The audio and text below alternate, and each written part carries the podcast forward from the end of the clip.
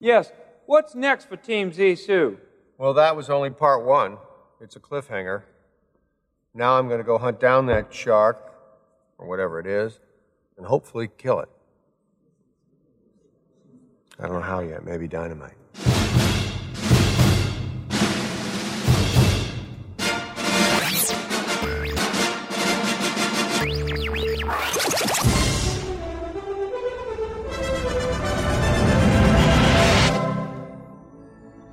Prepare the Virgin.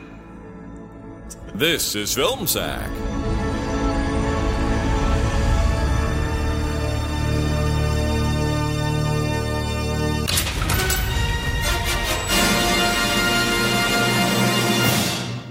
Oh, sure.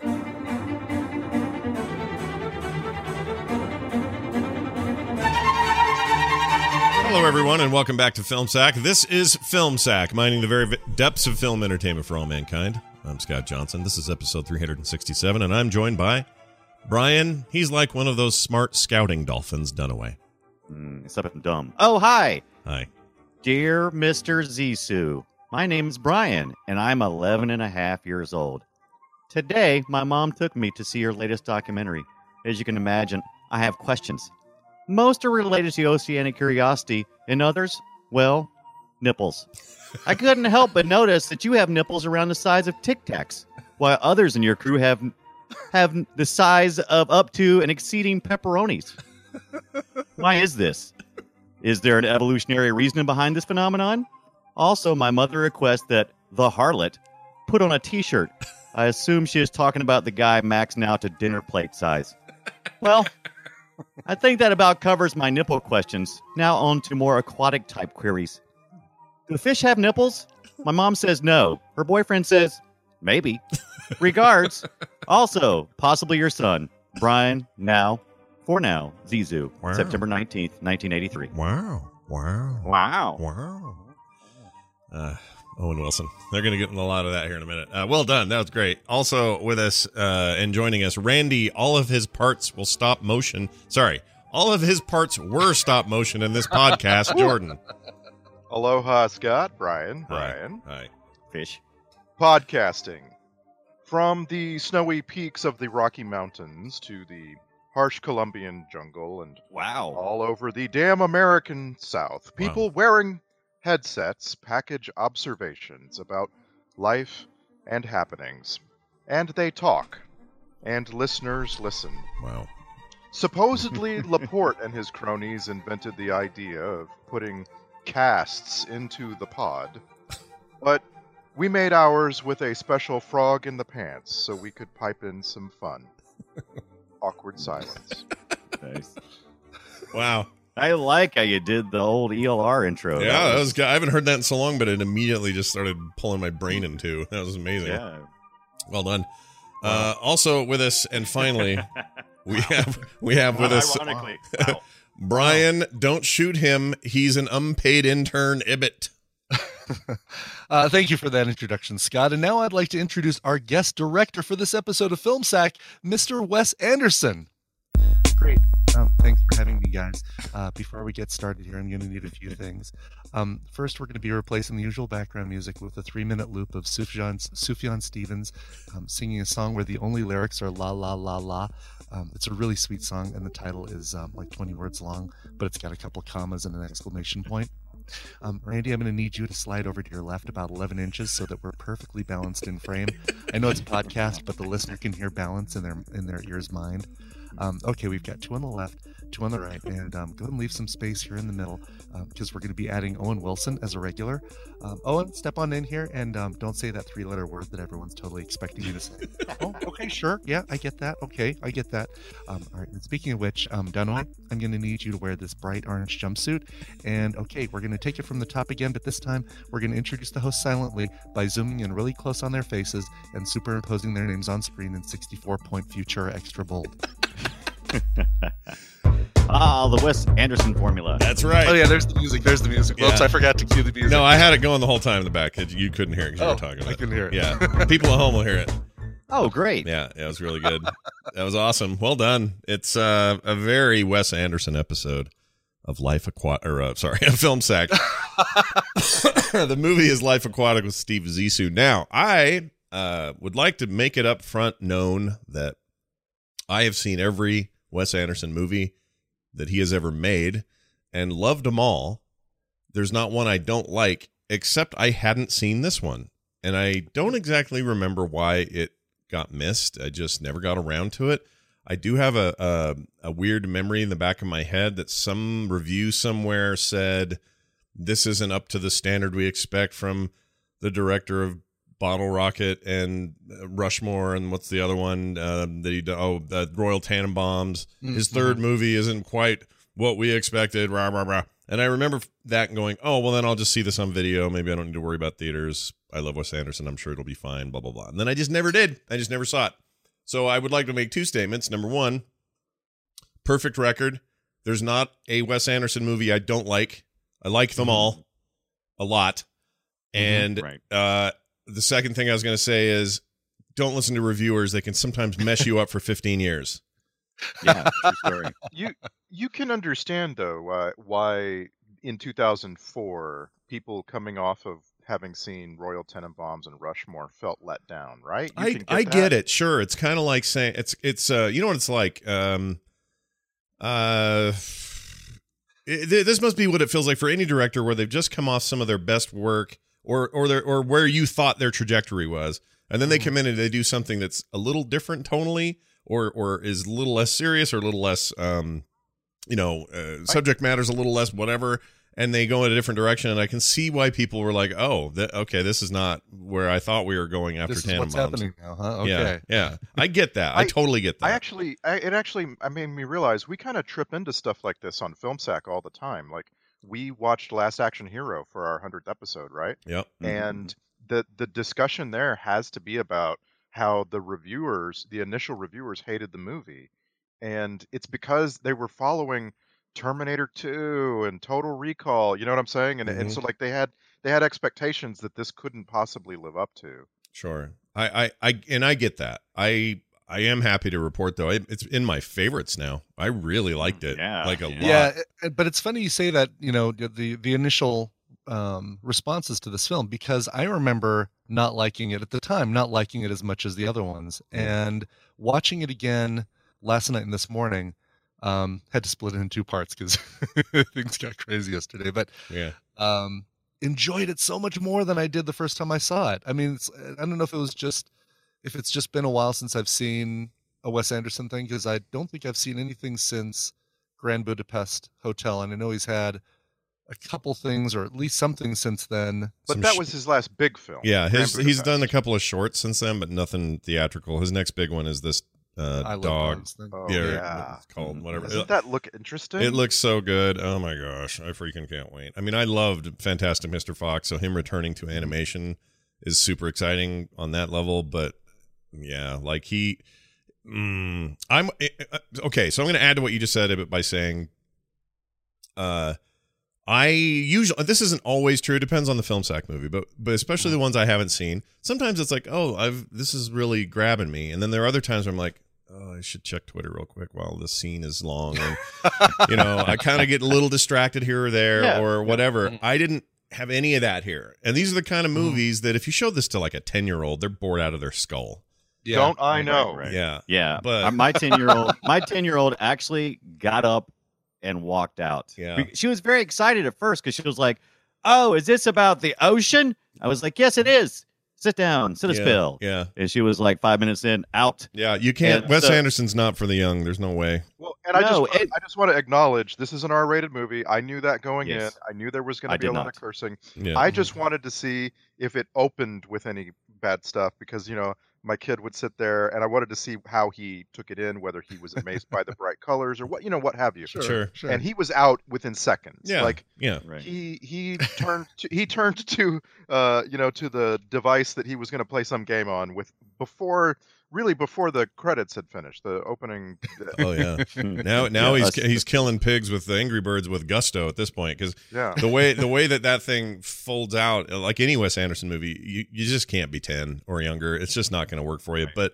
when you when you're you're older and you got a nuanced appreciation for what's happening on screen, the color choices, the way that he frames things, basically all the stuff that Ibbott was parroting in his in his in mm-hmm. his intro, there it's astoundingly uh unique for him, like to Yeah. him, I should Yeah. say. It's sto- it's almost like a storybook, like a living pop-up book, right? Mhm. That you know you're turning the page and you're getting that that again that balance between the two pages and the, con- the content is right there. It's bright colors.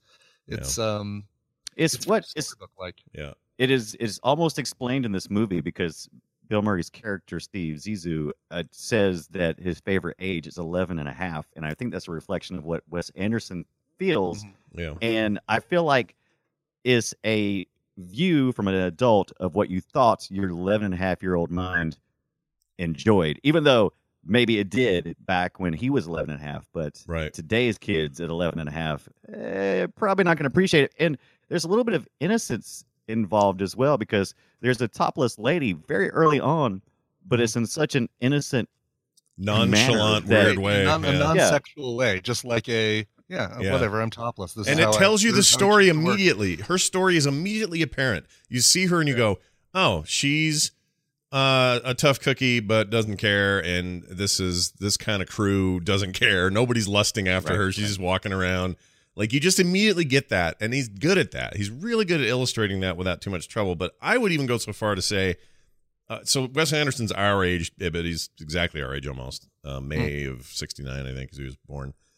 Uh, so when he was 11 and a half or 12, he was subjected to the same weird late 60s colorized uh, educational films Cousteau like the Right. yeah that era of Yeah. like of of documentary the forced Wild- uh, student, Wild- like the forced uh, movies you're wa- uh, forced to watch as a student. yes like He- and- the and- Wild Kingdom, Mutual Omaha's Wild Kingdom. Yeah, it's stuff. as if- I always So wonder, echoes. yeah given that Mutual of Omaha sounds like a place from Nebraska, I always Right. wonder how far and wide those got. Like, Mm. uh, is it just us? Like, if somebody's listening to this from Japan or England or something, do they have no idea?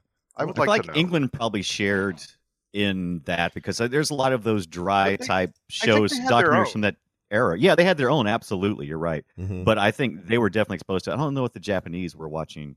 Doc, I Mm. can't speak to that, but uh, I Well, definitely feel like I knew some English people. i'm gonna uh, i'm gonna play a little bit of this you can see just give a little memory here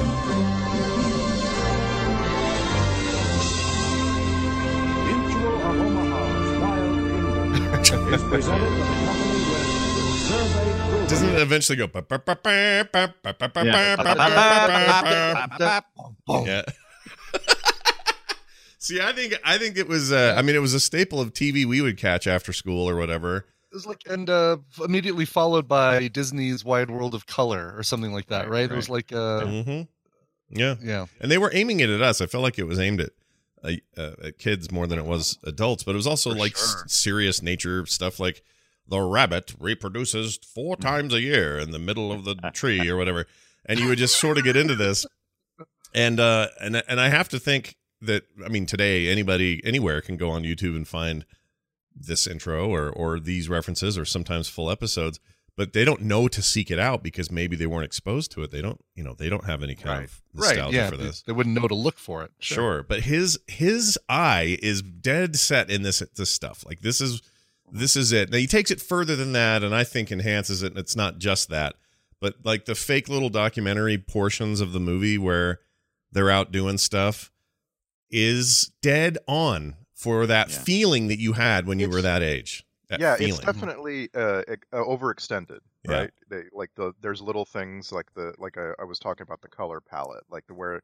it's it's taken to a saturation degree that was not possible 30 years ago, right right? right But but yes, it's it's clear that he has this sort of old colored comic books style of seeing things hmm that he wants to come through. Really yeah bad. and Like, he seems like he forces it to happen because how else are you getting this done like you just Yeah, there's Oh no way gosh. to have it uh, come across, and, and it's got to be deliberate. There's no way to, to accidentally make it look like this. And I wonder if he's like, um, you know, like I always want what it's like to be on set with him or on location with him because, Right. like Brian Brian's intro kind of reminded me of this. But when you're out in the middle of I don't know wherever they were, parts of Italy, filming this thing, Is he a giant pain in the ass because one tree, one side of the frame has one tree more than it should, and Right. you know, like You definitely, if you watch the extras on his films, you get the feeling that he takes a long damn time to set up a shot.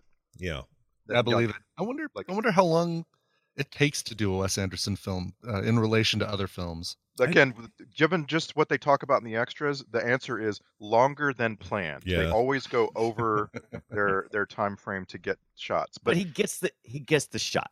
Oh, Right? always gets the shot. Yeah. I mean, that's it's the thing. It feels like the the patience pays off and you and you I don't know. It's it's an admirable thing. It's like a it's like a I don't know. It's hard to explain. Like I'll bet I'll bet the reason he's interested in his next film being another animated film the way it was with Fantastic Mr. Fox is that he gets to control that in a way that he doesn't with live action. So in that case, he and those he hires for, you know, set creation uh, and all that, they get to decide those color palettes, that kind of range of, of color, the and, and and literally how things are organized on screen.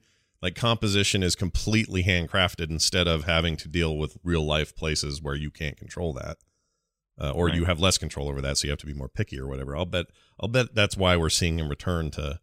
well, the, I I mean, love this dogs. this film had animation in it, tons of animation. In I it. know, and I you- loved and it. Yeah, can- the goofy you can- little sea animals and stuff were fantastic. Like at, at first you might be a bit thrown and feel like oh wow, this is off out of place it's taking it's like taking the film to this imagina- in- imaginarium right Mhm, mhm. but once you get used to it it actually feels like that is the that is reality like the this is this is not a different universe it's just you know the the way these people see certain creatures Mhm. basically Yeah, and I loved that. That was my favorite choice, and it's a it's a daring one because you're right. I think there. I know so many people who would hate this movie. Like they would just sit there and watch this and go, "What are we doing? Why is this happening?" They need you know the eighth Transformers movies to be happy. The people I'm talking about. And this this to me though is delightful. The minute they showed that stop motion seahorse all colored up like it was, I just went, "Oh, that's how we're going to do this. That's Yeah. amazing." And I didn't know that was what they were going to do, and so I looked forward to every wildlife scene with like Yes. huge anticipation cuz and it was really like neat animation and there's a scene, you guys, I choked on whatever I was drinking. It was so funny to me when he is sitting there talking to um uh what's her name Adams uh freaking his wife his wife Angelica Oh, oh, oh. Houston. Anjelica Huston. Anjelica Huston in that room and there's a lizard on his hand and he looks Yeah. down on it sees it moving in this little stop motion way and then just flicks it into the oblivion I don't know why that caught me so funny but I was laughing so hard because he's so he's so enamored with animals. You think he has this high reverence for them, but then here's this thing, and it's like, get off. Yeah, you get think he's gonna do so, You think he's gonna do something gentle, but he doesn't. He Right. does something very aggressive.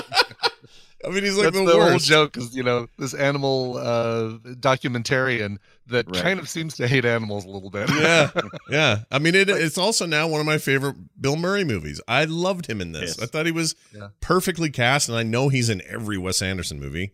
So well, and, it's not, and you know, specifically cast. Wes Anderson doesn't work with people who are conventionally attractive and good actors. He works with people who are really quirky looking, and and I, I think it I think it's a you know that choice is about how they look, Yeah. like more than anything. Like how does how does this person look when I look at them through a window? mhm. Is it is it something where you look and go, wait, who is this? What are they? yeah. Like where y- y- you, you're constantly questioning and E- even and when like- he even when he plays with beauty, it's interesting because like you're, I think you're 100 percent right on most of the characters, but Cate Blanchett, who is like objectively beautiful and never ages and is an incredible actress to boot, uh, in this, she's also, but she she is also kind of weird, you know, Yeah. like she's always been a little bit well, weird. She's, she's she's given a, a funny looking haircut the Mhm. entire movie. Yeah, you know Yeah. and it's like uh, like even when even when she's like standing outside and she's wearing uh, uh you know some nice clothes they've got this ridiculous belly peeking through everything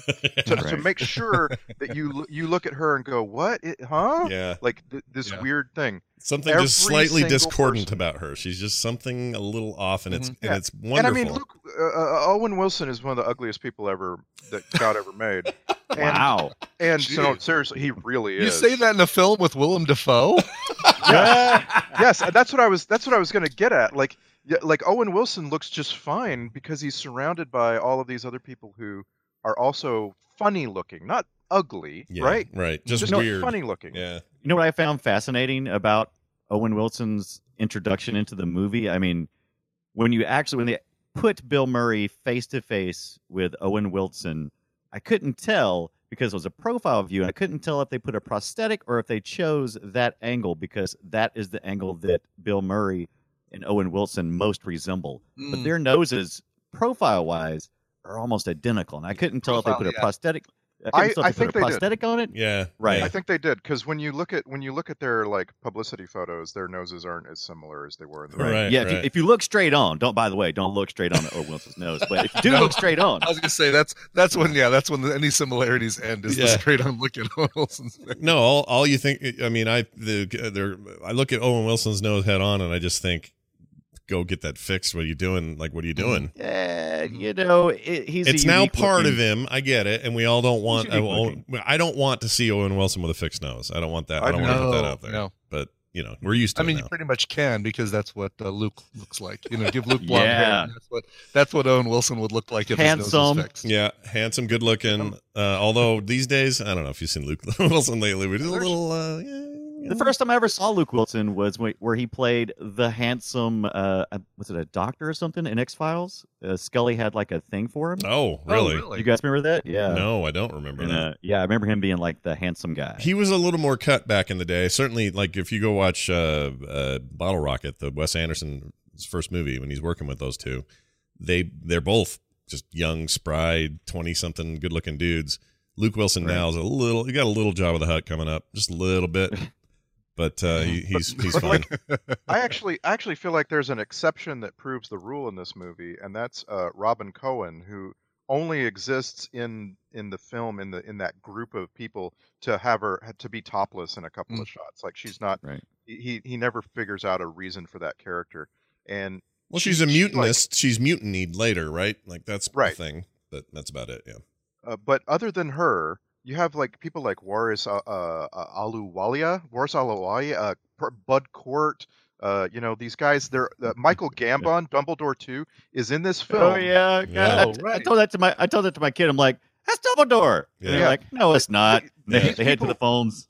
These people are all in this Oh film. my uh, God, I didn't, uh, I didn't realize that. Yes, of course. Totally, was. totally Dumbledore too. Yeah. Yes. you know, like they're they're their their big purpose is to come together in the end and be all packed together in this submarine and to all look weird. Yeah. And like Mhm. and like it even it's even driven into your brain by these shots of looking at individuals through windows. Mhm. And and like I say, the Waris uh, Ahluwalia, the the camera guy, Yeah. like these these uh, profile pictures of him holding a camera right up against his chin, like you would do that. Yeah. Like Right. just it just you know ridiculous looking. Yeah, it's And, so good. they're- It's so good. It's is my favorite. I'm. I mean, I'm. I'll say it now. I'll put my flag in the ground. My favorite Willem Dafoe movie of all time. Oh my Wow. goodness. I loved him in this. Loved, loved, loved him. I found him to be adorable and interesting and ugly and weird and all the things that Willem Dafoe is naturally. This is like his best place to do that. Like I loved it. I loved his Mhm. role. Yeah. It was Yes, amazing. Yeah. What about what about his John Wick role, where he's kind of like Oh, that was all John right, Wick? but that I was really that's just you. You can phone that in. That's just him talking. yeah. You know, But- like this is him being all like the most passive aggressive, easily feeling hurt German uh underwater guy with a dumb hat on going, Oversensitive. How yeah, come you you picked him first? yeah, thanks for picking me. And he turns the other way. Like his Klaus is is delightful, and I couldn't totally, get couldn't get enough of it. I You wanted more. Of completely forget that Willem Dafoe was born in Wisconsin and has lived in Hollywood for the last 35 Right. years. Yeah, Right. yeah. Completely You never Yeah. you never once forget that Owen Wilson is not from Kentucky. Not one, not one time. I- yeah, that's What, a good point. was that? Do you? I feel like that was the biggest goof in the film. Like the biggest mistake was Yeah. not holding Owen Wilson to his accent. Um, maybe right. I. I mean, I kind of I, I agree, but if I I wouldn't put it past, and this maybe leads to another discussion about Wes Anderson's approach to things, but I think that he knew that and played that up to be weird and feel off. Yeah, I but I like quirky, but that didn't feel quirky. It just felt wrong. I'm gonna say that was yeah my least favorite part of the movie. By the way, I love the movie. This is my first viewing Mm. of the movie. Oh, I wow. loved it. I loved it. Oh wow, I I loved it so much that I literally stopped taking show notes after about 15 minutes. I said no, I'm gonna s- I'm gonna I'm gonna sit and enjoy this. And this is probably my favorite movie we have watched on Film Sack. Not necessarily the most appropriate for Film Sack, but definitely the most. Uh, it, it landed in my top ten Uh, pretty quickly. easily for me too. Yeah, maybe even top Yeah. top three.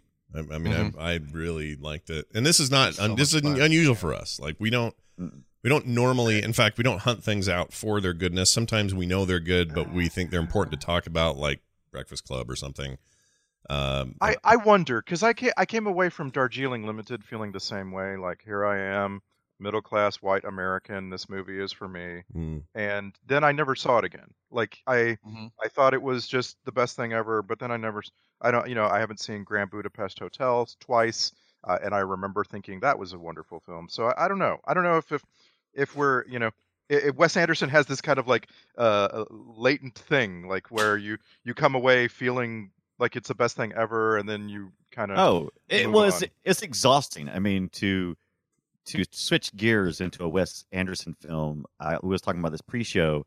Once you're in, it affects your the rest of your day, It right? does, Maybe even yeah. two days. You're Yeah. just kind of like a Go ahead. Especially when you watch the first half of a Wes Anderson film one right. day Oh, and you yeah. finish it the next day. Everything you look at is like, oh, I guess we're going to a lacrosse game night. No, we're going to see a wonderful battle of um of uh proportions of lacrosse. Of, you know, like it's, it's completely changes shape and completely becomes yeah, it else. is. It, he creates this thing on the edge of reality that does kind of alter what you're thinking. And I like your, I like Dunaway's description that you're kind of exhausted by them. Like watching Mhm. this movie, uh, there there are parts in this movie where your brain is really working overtime, and and by that I mean like, um, so all right. So early on in the movie, they have this 140 foot replica, um, of this Mm. of the ship, the Belafonte, by the way Love which is sliced right in half or you know it's a cross section and they have all these working rooms and everything and, and it's but it's like watching a diorama or something. It's super Yes. cool. And i thought oh well that's that'll be the end of that. That's just his little description of the ship and and they say they spent all their money on this and now later i'll never see that again. And for the most part when they're on the ship and the uh it, it's hallways and normal ship stuff and no big deal. But then there is this great scene where Steve's just kind of tearing through the place, yelling at people, having this argument with with uh, the with uh, Owen Wilson, Owen Wilson. and they do it in the cross section thing, Yeah. Yeah, and it's you So it's like realize- a, Mhm. it's, it's so like a stage. It's like a stage performance. They bounce back and forth. Yeah, I love and that. stage Yeah. Yeah, performance. and Yeah. they they Yeah.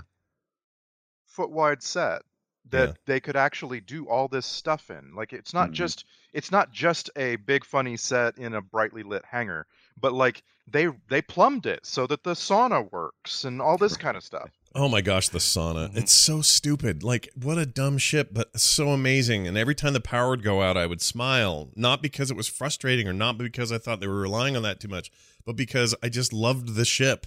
I just loved that freaking Mhm. ship, the color It of was it. and quirky, the, quirky oh, yeah. character, just like everything else in a Wes Anderson film. Yeah. You could make you could make like a 50 bullet point list of all the things that were built into that ship. Like mhm. they, Mhm. they Right. took it so far and then there's like a helipad and you're like, "What? Yeah. How is there a helipad?" All right. That doesn't that doesn't fit. No, it doesn't. That there's a whirly bird at all, or that there's Yeah. this submarine that 30 people can get in uh, and and go down. with a sign on the front dash that says maximum six passengers.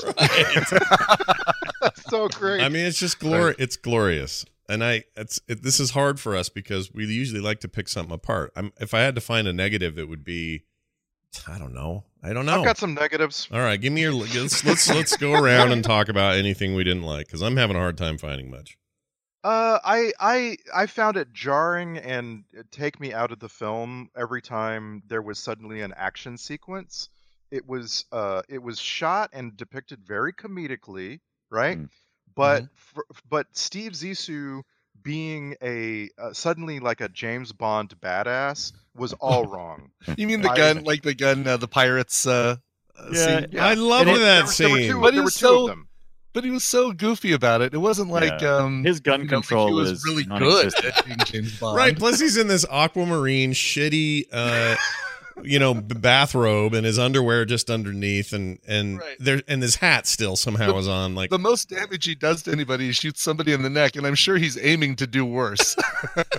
See that but that's what that's what makes me curious about uh, the the who's telling the story. right, So- the reality of it. Yeah, Right, I, yeah, I was yeah. too. yeah. And there's actually a scene where you see it one way and then you realize everybody was actually something else. Like Right. I, I right. forget I forget what it was, but but my my point is it it was like I kind of wish that the action sequences had had stayed in in universe, so to speak. Like if he had repelled the pirates by using all of these different quirks of the boat itself rather Right. than just running at them shooting a gun wildly. You know what I'm saying? Like it just it just felt it didn't feel like that character. Like he's too cool to to be cool, right? That's the thing about Steve Zissou, right? Mhm. No, Yeah. I Right, agree you with know that. He's he's yes, and uh, but I but I didn't think that that detracted from that. I felt like that added to that for me because it Right. was it was ridiculous and over the top and dumb, and also those pirates are the worst shots of all time. Right. But the, And mu- it- the something with the how Jack music, Cousteau, right? It was kind of like how Jacques Cousteau and those guys were all portrayed. they those guys from that era, they they would go out and go on these adventures, and you're like, who is this old man? How in the world does he possibly think he can handle any type of adventure? And so they kind of uh, uh, addressed it a little bit here, and yeah, I it's, it's both it's both a problem, right, Randy? I, I agree with you with this. Like the look of it is kind of weird, where he's like literally just waving the gun around when he's shooting, and it's it it feels weird, and it's like I can't tell if I'm supposed to be nervous here or am I supposed to be what am I supposed to be right now? So I felt a little bit confused uh, with what was going I- on. and I guess point. I guess another part of that, and it- this is not a huge complaint. This is a very minor complaint, but it's such a uh, it's such a cast of weird characters that I didn't enjoy the parts where they're all knocked out of the action and we're just focusing on Steve Zissou. Mm. Like Mhm. uh, like when they break into Hennessy's uh, tower on the sea, uh, they're all there. That you see them all. You see them all doing things. Zissou's telling them what to do. Go steal the cappuccino machine, and then you know what I'm saying. So that's great. I love that. But then when uh, ultimately when they storm the kidnappers' uh, hideout on uh, Port au Patois, where they like it ultimately ends up just being Steve outside some doors shooting a gun at all the kidnappers and then his dynamite. friend. Yeah, and then Right. dynamite. And it's like I I don't know. I want the whole cast to have things to do. It's it, I, I- that's just Mhm. it's one of those it's, things. It's much better as an ensemble comedy when you've got everybody doing something that doesn't just focus on Bill Murray's character. Right. yeah, Yeah. no, Because I, you got a great cast of characters. We didn't even talk about Jeff Goldblum even for half a second. oh my good lord, I, Oh, Right. I didn't even Yeah. expect him on there, and when he showed up, I went, "Oh shit! Oh shit! Oh shit! I love him! I love him! What is this for? Why is he in this?" And he's already Right. entered in 2004. He had already entered that new phase of Jeff Goldblum life, which is The good, the good Jeff Goldblum. I yes, think. Yeah. the one that's so ah, the Yeah. so good okay, one. And let's let's uh, answer your question. What is what is he doing there? Well, he's wearing a white tracksuit and sunglasses. he's the He's, wearing, best. he's actually wearing Mark Mothersbaugh's glasses. Devo. Uh, Yeah. from, Really? yeah, I didn't even notice Mothersbaugh's that. glasses, Yeah. Oh, I didn't know Custom, Um, custom made for Mark Mothersbaugh, according to the trivia, and without them, uh, Mark is completely blind. So, okay. Really? yeah, He's he's he's just outright creeping on Anjelica Huston. the Right. whole movie. that. That's his job. Yeah, Yeah. I uh, I I love him. Gosh dang it, I love him. Anjelica Huston played Anjelica Huston. Oh yeah, she totally yeah, and she Right. she shows up in the in his movies a lot. The last, I mean, she was in the um the last one, uh, the uh, Royal Tenenbaums as well, and was great in that. Uh, she's great here, although I mean, maybe a little underused, but whatever. There's a scene where she's in the the um observation pod thing.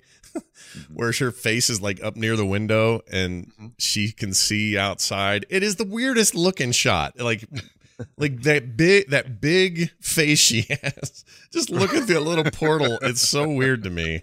I love how she shows up and saves the day so many times, though. I mean, she just Yeah. shows up and it's like, here I am. Yeah. Now you know things are going to go right. but this is what's great because she could have shown up and in any other movie would have been they would have had music and it would have seemed like oh this is the thing. Right. Instead she shows up. They look at her. The camera zooms in, and the thing she says is, "Somebody please pay the water taxi."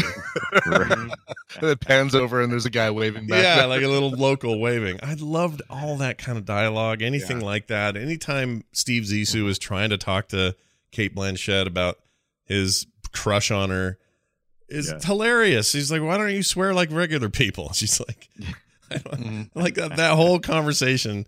I was dying. I was dying. I don't think I've laughed this hard in a while either on a sh- movie we've done. That's the other it was it, it, it felt like the film that that comedy style was the basis for all of Portlandia. yeah, yeah, Yeah, right. hmm yeah. In fact, you know what? I think Portlandia owes a lot to Wes Anderson. yes, you don't really I think, think about I think Fred Armisen needs to kick back Yeah. to Wes Anderson. or at least me- at least mention it. You know, like at least say, well, yeah, thanks Wes Anderson for all the inspiration, because it's hard to sort of deny that. But yeah, it's I don't know. I don't know what else to even say about it that's even remotely negative. I, I did like the fact that uh there's well, okay, give me give me some of this trivia. We'll see if any of this holds up. Uh so during the filming, apparently Bill Murray became a certified diver logging 40 hours of diving. Uh, I don't know if that's true, but I kind of like this idea that, like Keanu Reeves before him, he Right, the uh, skydiving. Yeah, he decides he wants to make that a thing in his life. he did he did say in the extras that he uh, spent a lot of time in the water Mm. and and he was really like he felt some kind of like uh resentment toward uh uh Willem Dafoe who Mm. didn't have to spend any time in the water. Oh, weird. Right. Because I, am I, I do Klaus. Sorry. right. I do have something negative to say about the film, and I think it's just I don't maybe the age of the film. The I, while I did enjoy certain aspects of the um the stop motion animation they kind of did, and maybe some of the CG stuff they did uh, with the animals, some of it fell pretty hard and flat in places. Like, what do you mean? uh, like the jaguar like visually the jaguar shark i don't think that really i mean it's 2004 now it's you know 2018 i don't really think that was impressive and i think they could have shown it less at this point because i think we were supposed to be you know breathtakingly taken back by the jaguar shark well, the fa- I think we were. when I- when, I, see, s- I- when I I- saw it, I didn't feel it, but I could feel it through the actors. So mm-hmm. more of seeing the actors' reactions and less of actually seeing the shark, I think would have. See now this is this is interesting. I think this actually leads to an interesting discussion. It's something Randy brought up before the show. I think that that was intentional to have it be a gaudy, badly rendered CGI. Yeah, Tiger almost looking shark. paper mache. yeah, Thanks. and I think Thanks, they Spawn. and I think they did that in 2004. We had plenty of tech. It's not this was not a problem to make a realistic animal. So I don't think they don't were know. aim. I don't think they were aiming for that. I think they were aiming for that. Everything up till now has been quaint and stop motion. This is gaudy, ugly, uh, and also everyone in that ship is like, "Holy shit, he wasn't lying. That wasn't made up. there right. was really a tiger shark in here, and it's so over the top. It's so bad, it's good. Like that's what I thought he was trying to do. Now I say that, and your interpretation of it is different. Randy's comment before we started the show today was maybe he's just so not a good filmmaker that it's come back No, around that no. he's a great filmmaker. Do you know what I mean? No, what I said. Let me let me Yeah, let me re- restate what I so said I get because that I right. it's- Yeah. because you were like you were like great great filmmaker greatest filmmaker like what if he is the only one willing the only person out there who's willing to make films that are so aggressively mediocre Mm. what if everyone else is shooting for the moon and missing and Right. he's just like no we're gonna just you know what i'm saying we're gonna Right. we're gonna right. uh, like uh, uh, this this joke where you look into the camera stoically or bl- you look like you're looking 10,000 feet away and I just hold it on you forever. And, like that's a joke that really only works a couple times and then the Mhm. rest of the film you don't even really notice it. Mhm. Like Right. I'm just going to steer into that. I'm going to have that joke 15 times, Mhm. you know? Yeah, no, Like- a- aggressive mediocrity is a great is a great statement, but I, it's so hard for me to consider him mediocre because I feel like he excels at the thing that he tries to do. Uh, mediocre to me is like, you know, Michael Bay settling into a rhythm of of Yeah. explosion here, car chase here. You know, mhm. Yeah, no, and I, want to and I, and I I, agree. I want to support you. Like you're like this is great. I feel that, right? Like you Yeah. watch this and you feel this is great. And and I I support you and the reason I support you in that ar- ar- argument is because you're not going to find this anywhere else, right? Mhm, mhm. Like you would think if this is you know like i- i- if this is, is easy to do, there'd be lots of movies like this, Yeah. So you're saying like mediocre, not mediocre is in mediocre quality, but mediocre style of delivery. yeah, like he's well, and, leaning and in. script like this is Yeah. this is the Mhm. kind of script that when you look at I, I looked up the script i was just like reading it like i was trying to imagine these people doing a table read and you and it, and no it's like there's really not much here there's a lot of of dialogue that you feel like, well, they I guess they've just made that up. Right, Like, uh, right. No, I, I, uh, this is, I, it's funny because I, this is why it's fascinating to me because I do, I do like this idea that he leans so hard into these Wes Anderson isms that are really based in not mediocrity, but based in p- deadpan approaches to things. Like when they're filming the crew and introducing them in, as part of the fake documentary, these shots of like the guy who's going to throw the flare, the safety expert, who's going to throw the flare into the water. It's like he stands there. In fact, Dunaway, you made a gif of it. He stands there waiting for a Yeah. cue to throw it, and they don't edit that. They just show the whole waiting for the cue and then throwing it. That rhythm, that style of approach is definitely so Wes Anderson. It's funny because we know that it's off, but we know it's intentionally off. And so it's this mix of like natural, uh, crappy, um, I don't even know how to I explain think it. I think you've I think you guys both have said I think Ibbott said and I think you've said it. Rhythm is where it's at in a Wes Anderson film. It's kind of like when you go to the store and you're in one speed and you're like, okay, I gotta get this, this, this, and this, and then you get down an aisle where some butthole is going two miles an hour, and at first you're like, mother of God, I'm gonna kill you, and then you kind of you kind of settle into it, and you're kind of like, okay, this is now the speed at which I'm gonna move. And yeah, know, you it, that's a good way to look at it. It's like you're Yeah. you accept it, and once you accept it, it's glorious. And and I would never Yeah. say he's mediocre, but I like this idea that he is aiming for those. He's aiming to take mediocrity to a place we don't expect. Which, Right. which, Right. like, like when you get into Wes Anderson tropes, and there's a bunch of them, uh, you you realize they're all like real basic white folks, middle class kind of things. they're just put in exotic places. Like uh, the the biggest Wes Anderson trope for my money is everybody comes from a broken home.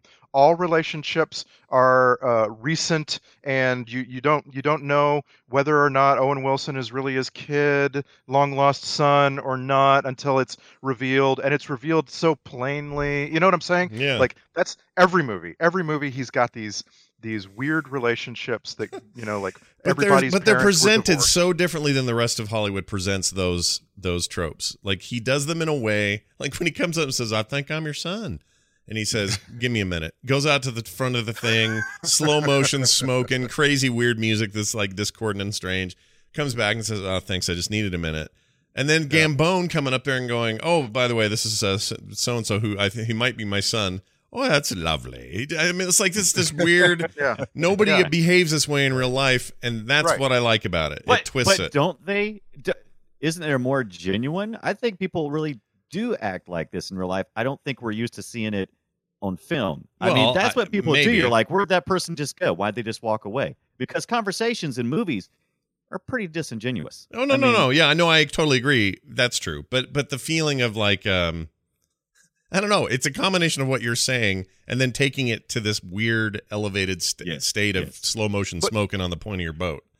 Uh, Right. I, I, I think a, a great example of of my pursuit of the heights of mediocrity is in the scene where uh, Zissou realizes some dudes in the next room in some gentleman's club they're in are making fun of him. He goes and listens for a minute to make them feel bad, and then he goes outside. They were making fun of the fact that he wears a funny little earring, so he takes it off and casts it it. aside, Yeah. but only a few feet, only Yeah. five. yeah, and then Will Owen Wilson gets up, picks it up, and brings it back to his open hand. Like he Yeah, knew so, he was going to so do it. when Owen Wilson comes out, you Right. don't see the whole Owen Wilson. He starts to sit down, the r- earring gets cast aside, he stands back up. You're not seeing the whole Owen Wilson. Right. He goes and picks it up, he brings it back, he hands it to Steve Zissou, who just accepts it back. Yeah. Like, you know, none of that is a regular movie. That you not, not not none of the color, the framing, the movement of the camera, none of it is in a regular movie. And that's what I'm that's what I'm talking about. Like that that seems like real life. Like Yeah. that's exactly how you would have seen it if you had been sitting on the other curb watching. It's like a stylized version of real life in a lot of ways. but Yeah. but taken to the nth degree. That's yeah, what I'm yeah, yeah, yeah. It's like um, I don't know. It's like an exaggeration of everything, but somehow it all speaks to, to being real. Now the part now to swing back around to the shark. I want to make this one point, Dunaway. I think that what you wanted is a more conventional film approach to that shark. What you wanted was a more, you know, show us less, but show them being excited uh, that this thing happened and whatever, and don't don't be so overt about giving me a visual of the shark. which I would agree with you in any other kind of movie. What I would say here is that go that would go against type for him. That's not what I he's think it about. would go. I think it go. Especially- Especially if you had a really slick looking, high quality CGI shark, again, would have taken you right out of the film. Like a Well, couple I- of those I don't- different options. Yeah, yeah. I don't want. That, that's what I was saying. I don't want to see the shark. I think that he has played throughout the whole movie.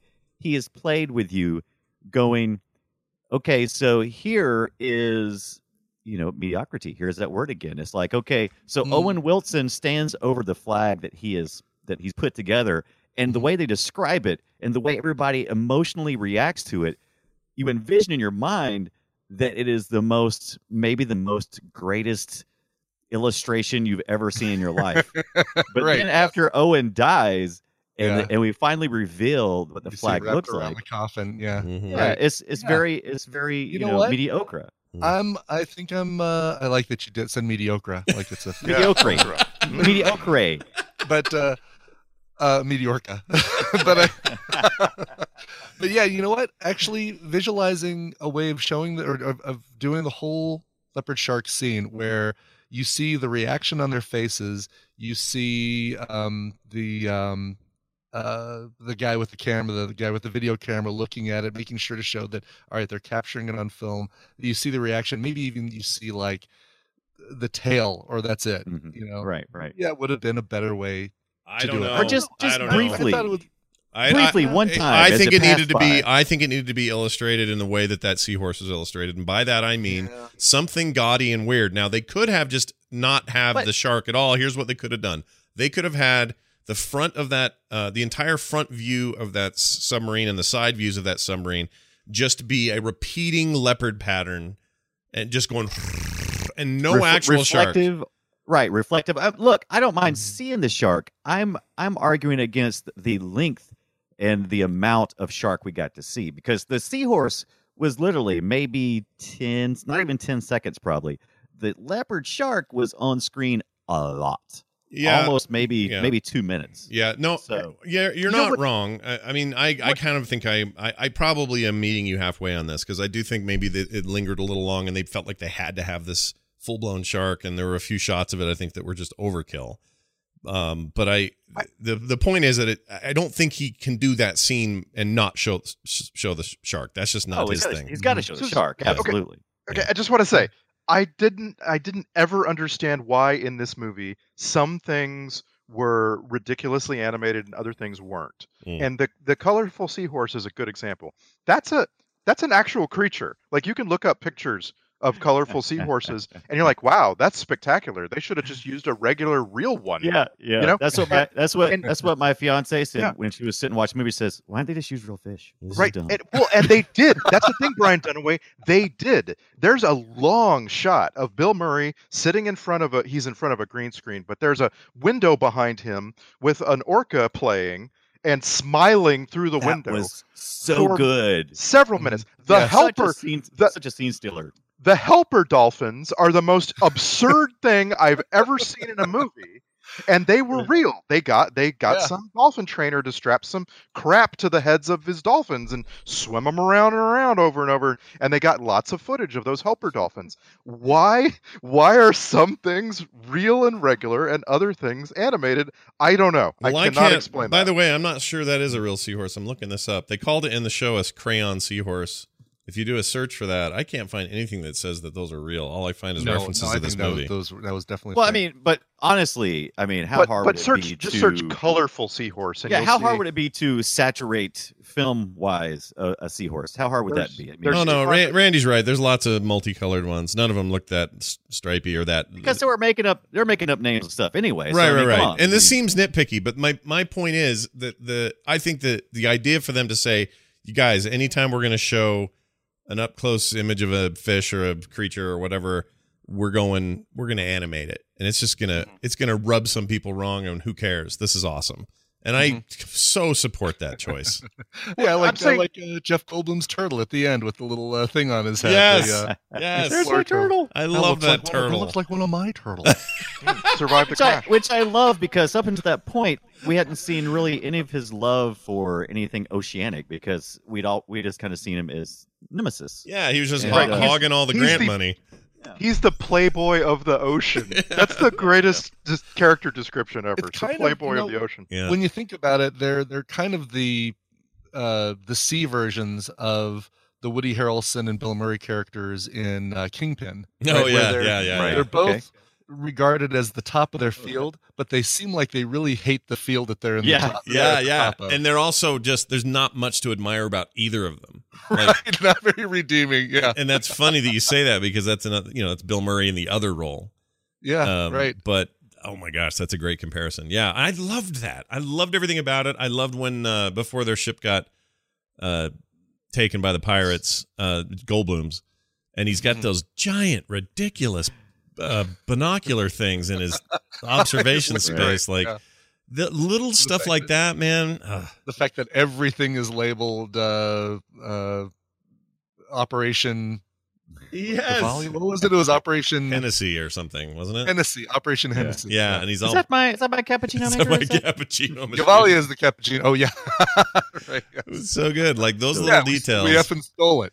What Right. you know? What here? Okay, here's here's my comparison, and, and maybe this will resonate with some people. I think that Wes Anderson movies, what I like about them are the same things I like about um, miniature, miniature, uh, super high detailed sort of dollhouse style stuff. Like when you when you see, I don't know if you guys, um, how do I explain this? Like imagine, uh, you know, a, a small scene uh, where everything's a tiny table with a little plate and a little food on it. It's all very detailed down to the the, the the little bone in the center of the steak that's on the tiny plate, and everything's hand painted and crafted. That's how his movies feel to me. So Yeah. every detail jumps out, and every time I go, oh, even the, the seahorse, I was like, it wasn't just that, oh, I like this contrast or I like this look. It was, I know what that takes to do. It's a huge pain in the ass and takes forever to do. So much care taken to make a seahorse in a bag moving around.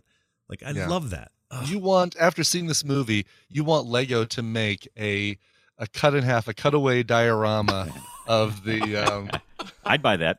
of the boat. it the makes ship. me want to you know pay Bill Duran to make like I want Right. I want my I want- own uh, scale version of that thing with action figures in there. Oh, I would Yeah. love it. I, Yeah. I want to. I want to Seu Jorge or uh, the the uh, the guitar player Pele. I want Pele booth. on the. Yeah.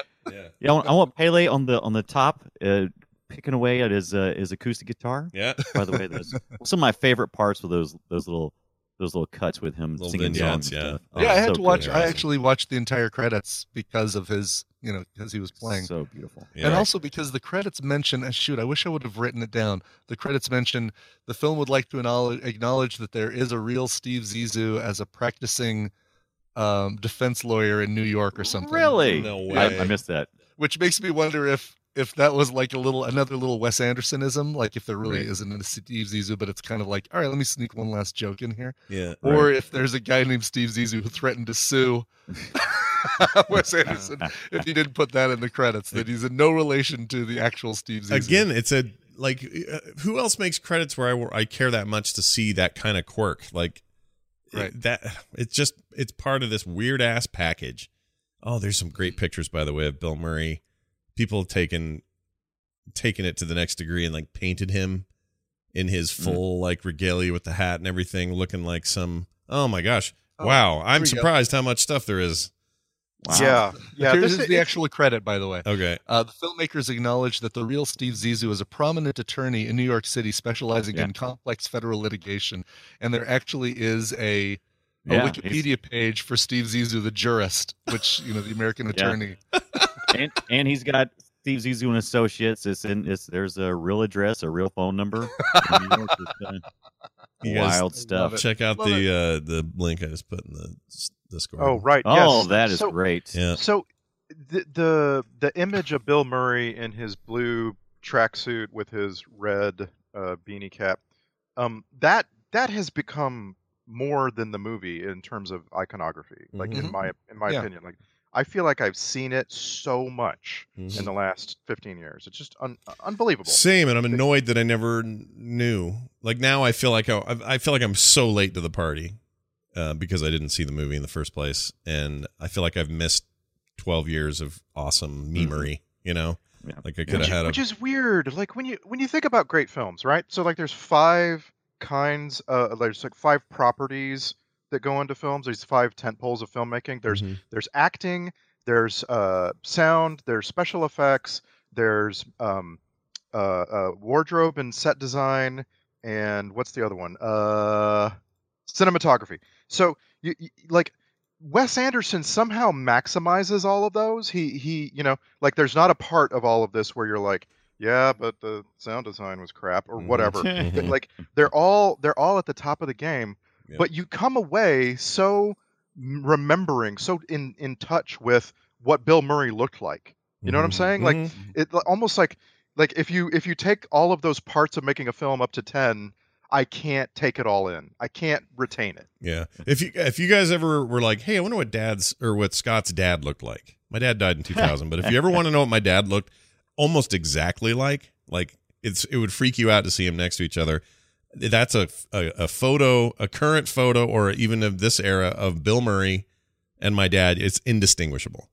So that's the other weird thing for, for this particular movie, or any time he shows up in movies now, is I'm immediately like, oh my gosh, it's freaking dad there with his white beard and his same nose and everything. It looks just like my dad, and he always has. love- kind of. It's really weird. Right. I also love the fact that I think that once again, I think uh, Ibbott is so in touch with this movie now. He said "wow" like the most times I've ever heard him say "wow." Wow. Which is this- funny because you know I, I even made a point in my opening to like I'm not going to say that three-letter word that everybody's expecting you to say. Does- Uh, Did Owen Wilson have uh, prosthetic ears, oh, I don't know. or are his ears just that that ridiculous? I have no idea. He usually has all that hair down in front of him, so I don't know. Okay, I don't know. He's just This really was this was the first elf Wes. vision. This is the first Wes Anderson movie where he wasn't the writing partner, um, and it was because his his acting career was taken off big time right around now, Hmm. and um, he so it's interesting that he's in the movie, but he didn't help write it. It was the first collaboration with some, some new guy. I forgot his name, who now still does stuff with him. But um, but yeah, isn't that it's kind of weird because his his whole thing in the early days were oh I work with Wes Anderson, we write movies, Wes directs them. Mhm. Now it's like no, Owen's like a bona fide, you know, Hollywood guy who says wow a lot. Yep. Um, my He has, to, he uh, has to be there for Jackie Chan, you know, when they're uh, in the West and stuff. For, Now- for all those we probably all have a favorite scene. We probably all have a couple of favorite scenes, but I would like to propose Oh, I want to talk about Oh those. well, thank you. My- I accept. my my favorite my favorite scene, or at, at least one of them, right up there at the top, is the entirety of uh, him and Cate Blanchett in a balloon. And, Oh. Yeah, that was that was really that was really I good. loved Yeah. it. I loved it. It was it was beautiful, and the colors are insane. And there's this music playing on that weird radio that's attached to the back of the chair, and and the music is weird. And and she's there's a point where he leans in like he thinks it's the perfect time for a kiss, and she backs off like it's the worst moment ever.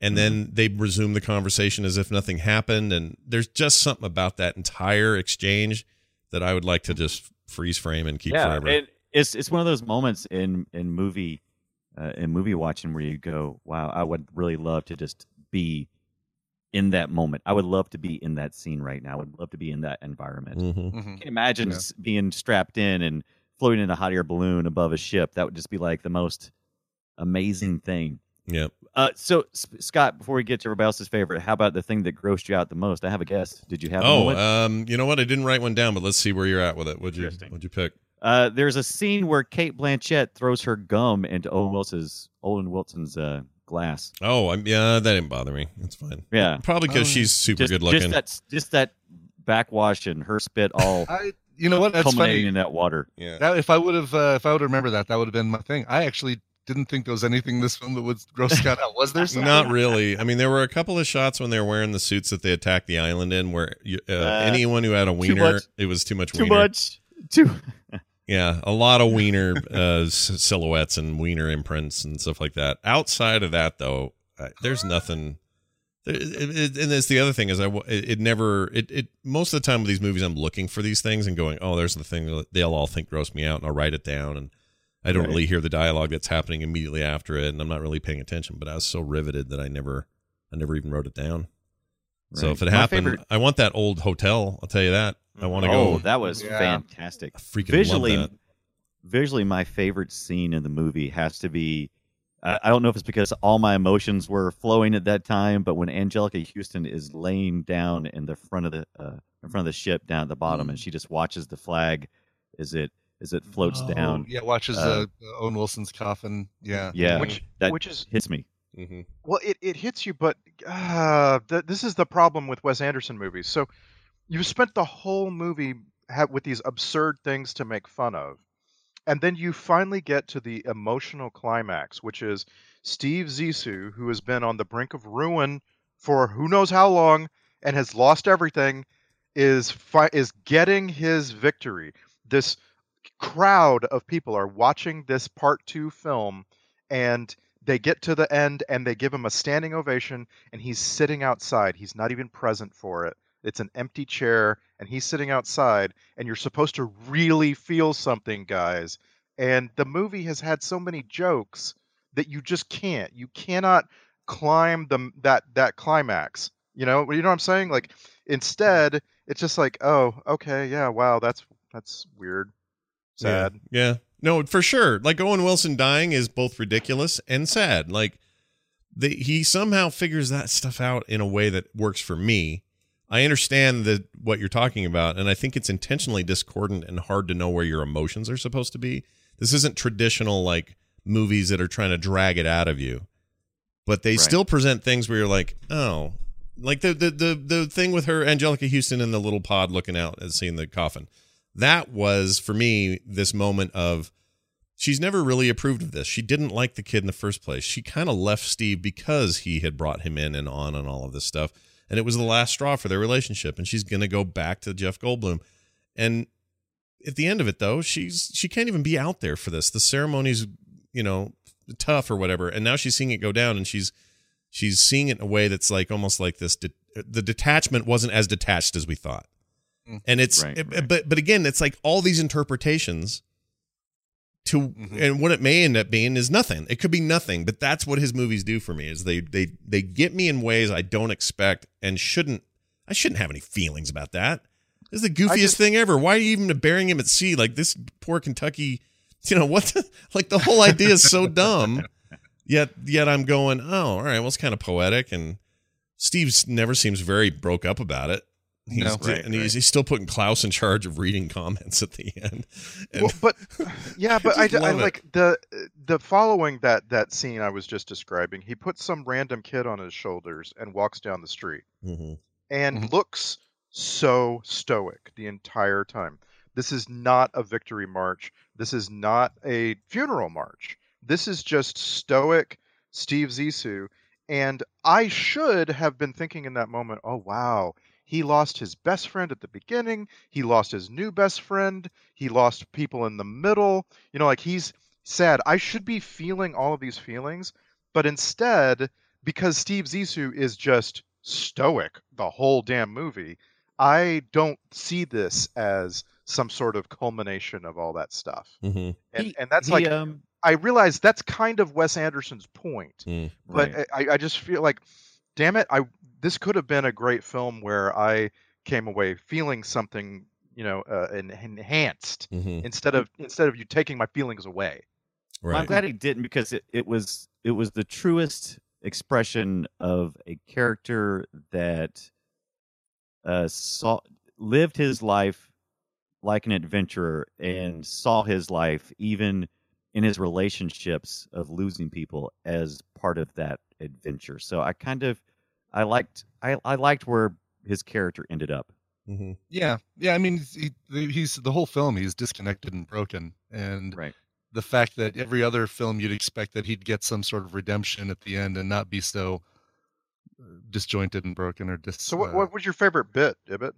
my favorite bit was the uh, the swamp leeches. Oh, that was so good. Nobody good. else, I'm amazed that nobody. I'm so glad that nobody else picked that, so I can say, "Oh yeah, Uh, it's really funny. love it. It's really funny. I love it because it seemed like protocol. Like he's like, all Right. right, that's it. Everybody stop right now. Well, we got to deal with the leeches contingency, basically. Right. Yeah, just just me. He's the only one that's got Was it the out. only one. covered with them. It was really funny. And Yeah. such a Great. throwaway thing. Like you didn't even need to make that, but it added Right. it added to it in a way that really yeah, that's a good one. Good pick, good call. Yeah. I'm, but I'm I'm curious if that was Wes Anderson or if that was Bill Murray. Maybe they shot him I- first. Well, I think his I think his uh like the way he delivers the line, I feels like there is a little bit of improv in there. Like, "Oh, everybody check yourselves uh for leeches. Wait, okay, I'm the only one. What's up with that? Right. It feels I feel like we- they might have. I feel like he might have Like- improv that and they adjusted to it because maybe. Yeah. I, I, that is a very Bill Murray. Yeah, oh yeah. Mhm. And it, it was a great I don't know. It's just a great little funny moment that I thought was going to be a big deal. Like they could have done the dumb thing, which is do it like, you know, Stand By Me or something. Oh, everyone's got leeches. Oh shit. Right. We'll spend 5 minutes doing a little slapstick about leech removal. Nope. Just Steve. He's got a couple of them. No big deal. Just pull them off. There's one on your head. You know. Something great about that. Yeah. Put your finger on it. Well, that's awesome. And I don't really. Uh, here's the thing. I don't know how they got her. She was just coming off of doing um, uh, the Elf Queen and the Oh, Lord of the Cate Rings Blanchett? movies. Oh, yeah, yeah. It's, just it's honestly because uh, Gwyneth Paltrow was not available. He actually had Gwyneth Paltrow really. seriously in yeah in, in mind for that role, which is no surprise being Wes Anderson. Yeah, Um, I'm and- thrilled that they picked her because she's.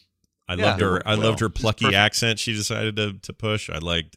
I mean, she's Yes. from England, but uh, she definitely you know went a little further with that accent. for sure. Um, but she was perfect, and I love her and think about her all the time.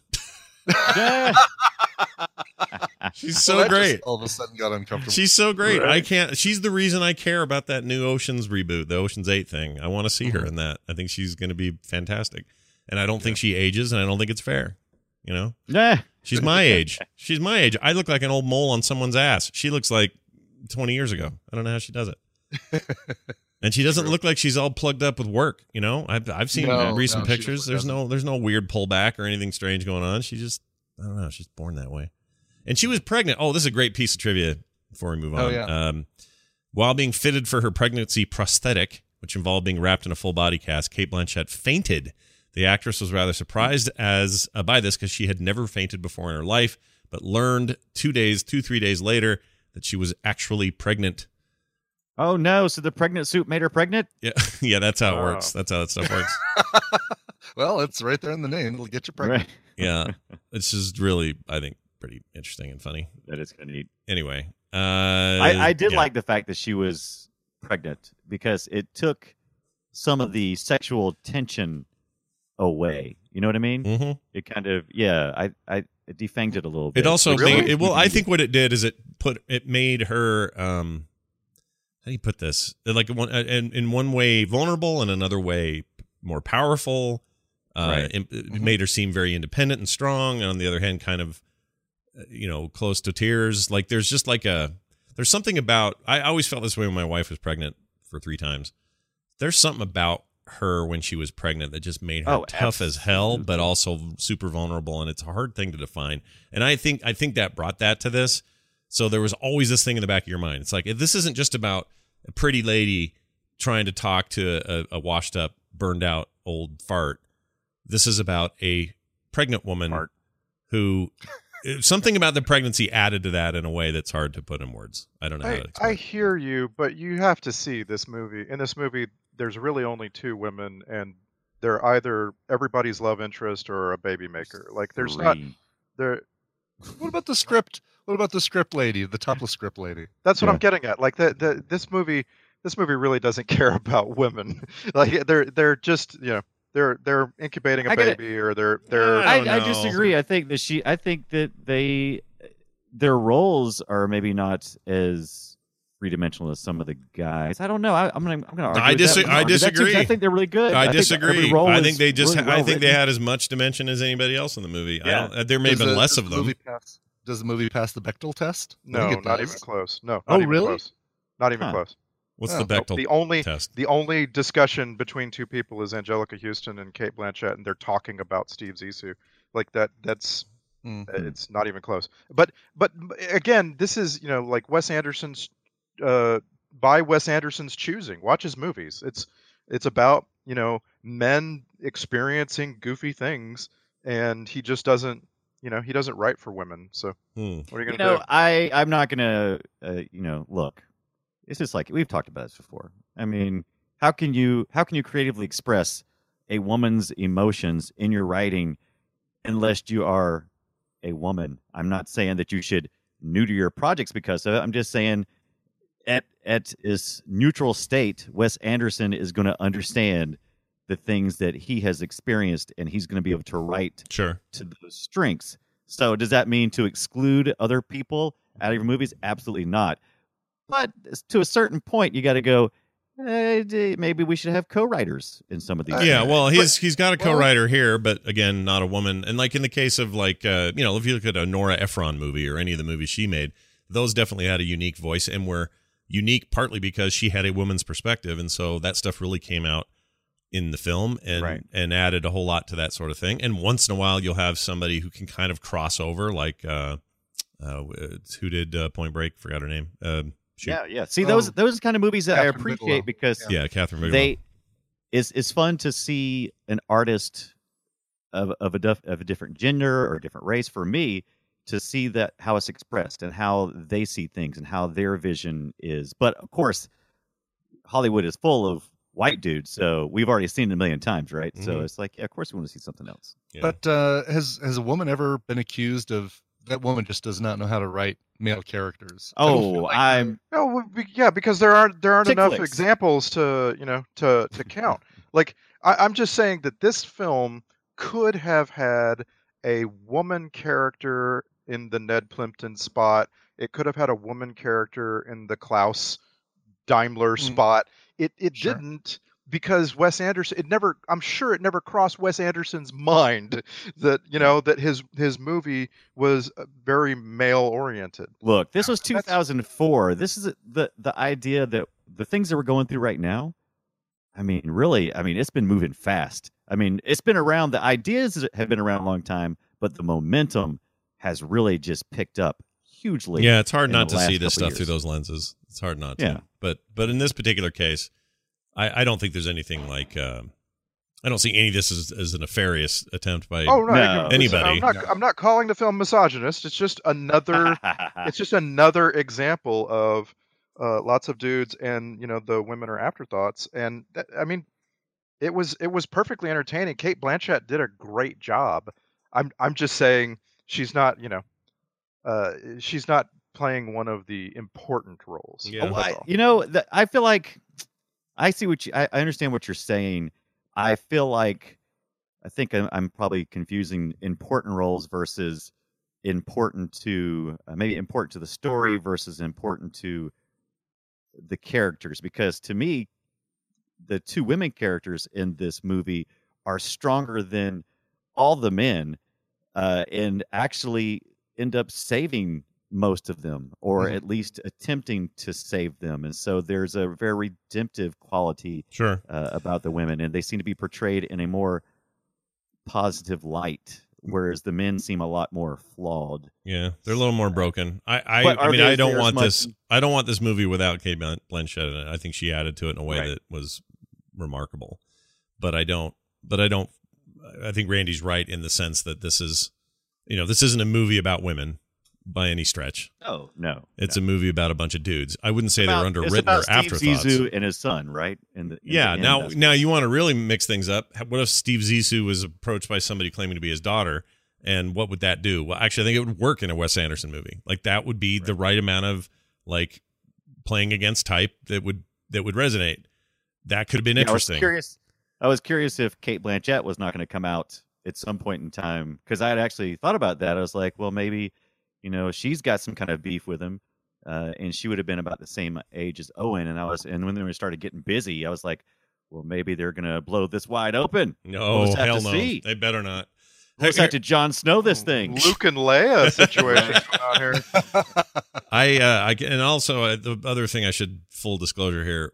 Cate, Cate Blanchett reminds me personality wise of my sister, and she's into me and Scott. no I, I don't mean in a some creepy way what i mean is she's got that kind of t- she's got a tough lady thing about her and so every time i see a cate blanchett movie i think about wendy and the way she is personality wise and so i think i give her maybe even more she's i mean she's universally considered a great actress but i look at her as maybe more than that I love I love the fact, and I tried to I tried to start thinking about this while I was watching. I was like, when uh, when else have I seen an adventure movie where there is a pregnant woman involved who is also part of the adventure? Now, there's not a lot of hands-on adventure, but everybody's involved with this adventure. And I was I was trying to remember when that role was played. Uh, to that point, can you guys think of a pregnant woman who has been involved in adventure? Do we kind of isolate those and go, no, no, I don't know. I, Yeah. yeah, that's a good question. I can't think of one. I mean, this is hard to call an adventure just because it's so weird, but but I know what you It- mean. yeah. I know what you mean. But they're on an adventure, right? sure, yeah, they're absolutely on one, whether they Right. know it or not. I mean, there were times where I think Steve Zissou didn't even know. You know, I don't, there's times where I wonder what he's doing. like he's just kind of walking around. You know, like there's really not. Yeah. He, that's the that's the point. Even he Kinda- doesn't know. He Yeah. he doesn't know what what's going on. He's like, how did I how did I go from being so popular and being uh you know the real deal to to being a fraud? Will I ever be great again? Yeah. Is the question that most Or was he ever great? Like he may never Yeah, was was he ever ever great. I will give you that, man. If you if we're talking about films where the character is pregnant, a character is pregnant in the Mm-hmm. movie, it's baby mama and it's knocked up and it's uh nine months. Like Well- they're always about the pregnancy. The Right. funniest, right. And the funniest two points of pregnancy are when the woman is uh, huge because she's about to give birth and Right. when she finds out she's pregnant. And we get Cate Blanchett in this middle area where, yeah, I'm pregnant. I'm kind of shown a little bit, but I'm not at, at not at either of the extreme comedic points of pregnancy. She's nurturing, but it's also not all consuming. Right. It's an interesting That's- state, and I would I would love to see that.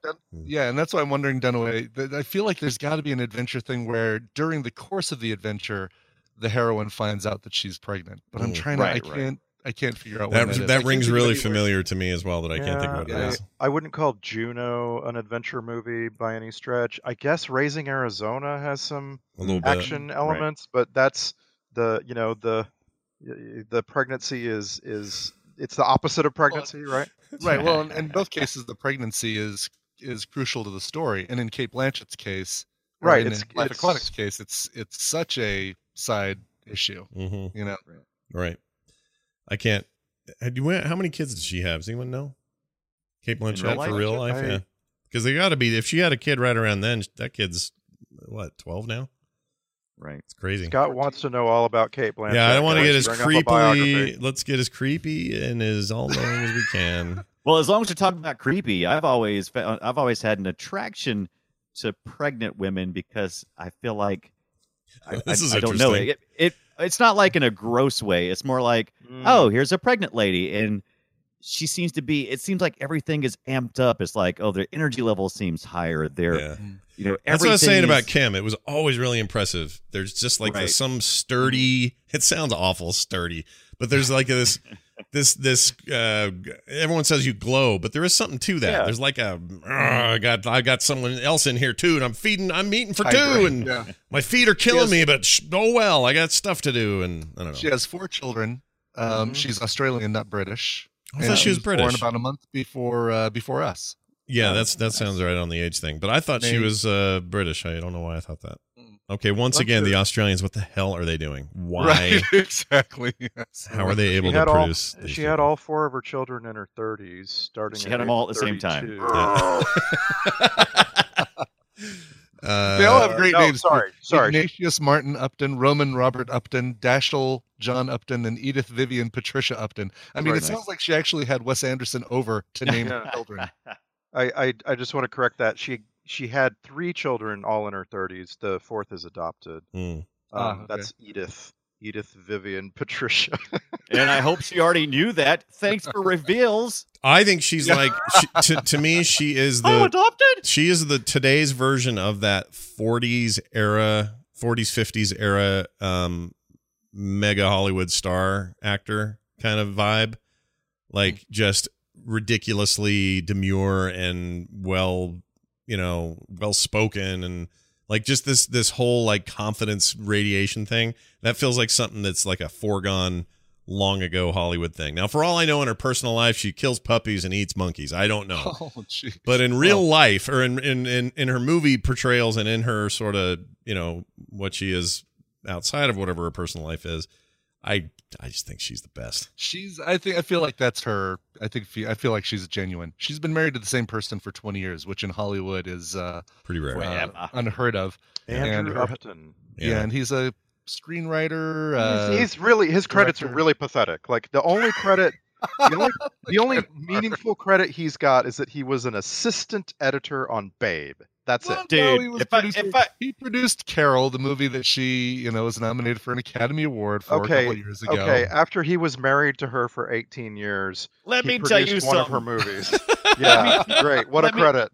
Let me tell you something. If I was if I was married to Cate Blanchett, uh, I wouldn't do this podcast. I wouldn't do anything. you anything. wouldn't have to work too hard, right? No, yeah, you I sure. wouldn't do Manage- squat. You would manage your wife's money. yeah I would do whatever she said. Yes, ma'am. What but her her her right. Thor Ragnarok role is one of the coolest damn things in the history of ever. Oh yeah. She's just awesome, sure. and she's gonna just keep going, and that's great. She should never stop. That's the point.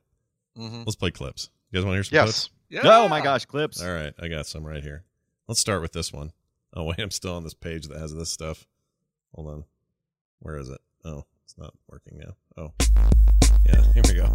Anyway, that's not what we want. Here's what we want. We want Dumbledore coming in. Harry and I were just discussing our financial predicament. I thought it would be nice if three of us rode out to the party together, just three of us. What I like about that is Three he of said. Harry Three and I were just talking, and I think that's funny. Yeah, he was actually discussing the financial predicament with Harry Potter, Harry Potter himself. That's right. You know, the one who lived. the boy who. lived. Boy who lived. Uh here's the uh, uh something about a shark. Well, if you'll excuse me, I'm going to go on an overnight drunk, and in 10 days, I'm going to set out to find the shark that ate my friend and destroy it.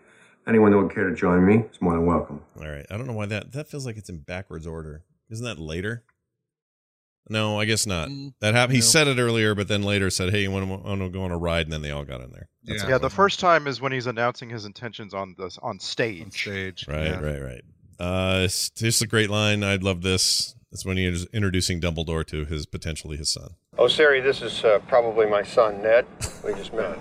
Oh, how delightful. This is probably my son.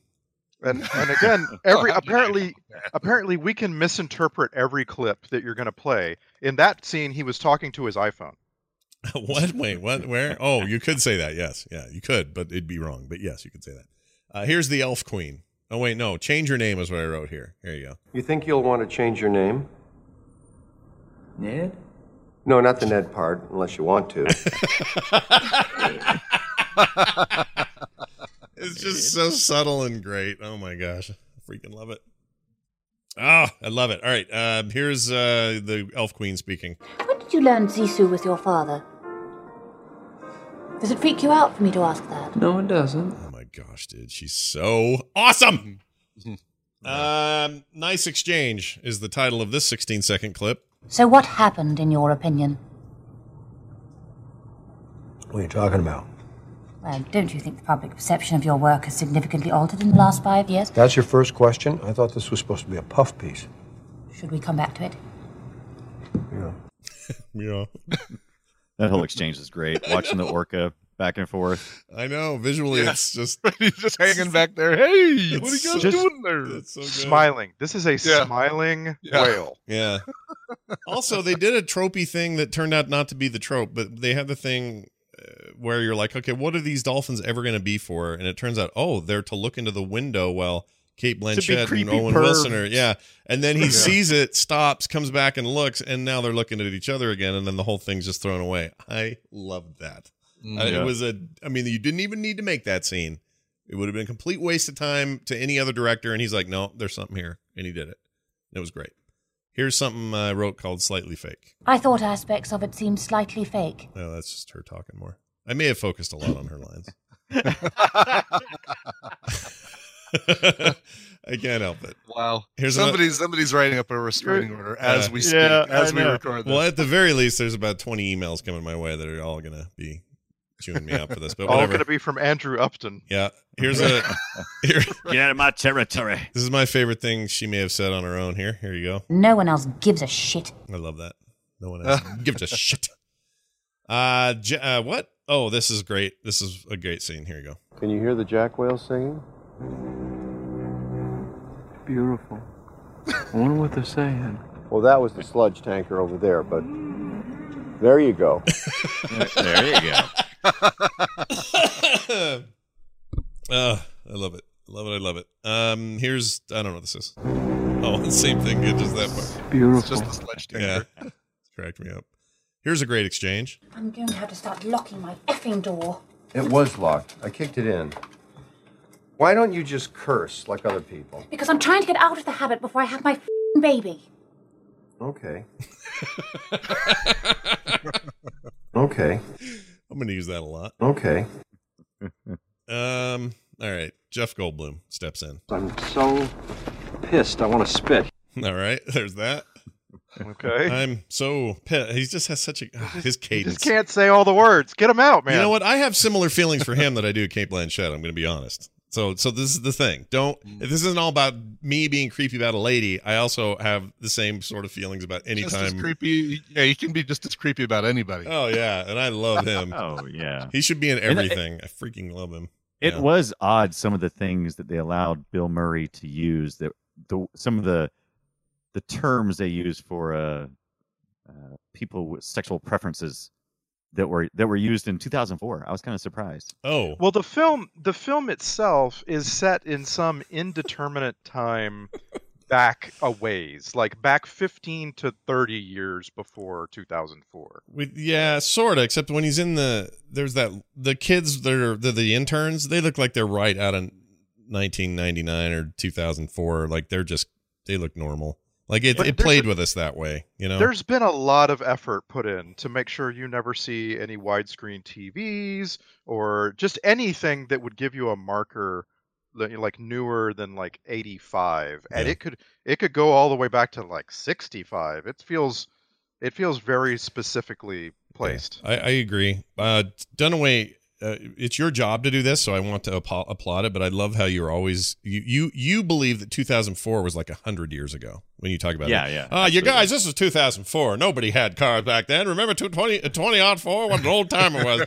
It wasn't that Man, long I'll tell ago. you. Hey, it is. Uh, it's uh, what 14 years now. What is yeah, it? that's nothing. yeah. That's nothing. That's hardly It any is time. when you talk about how fast uh, our society has been changing here in the U.S. It- well it is. lately but but but if you look at i think it's i, I want this is something uh, separate from the movie but i think it's important to note this stuff really doesn't change that much especially in modern society like the difference between 2004 and now is nothing compared to the same 14 15 year difference back from like the 60s to the 70s or the 70s to the 80s uh, and beyond we're we're crescendoing a little bit like it it slows down and it's kind of I don't mean time slows down, but I mean we're, I disagree. We're I think it's not year- that big of an is a- advancement.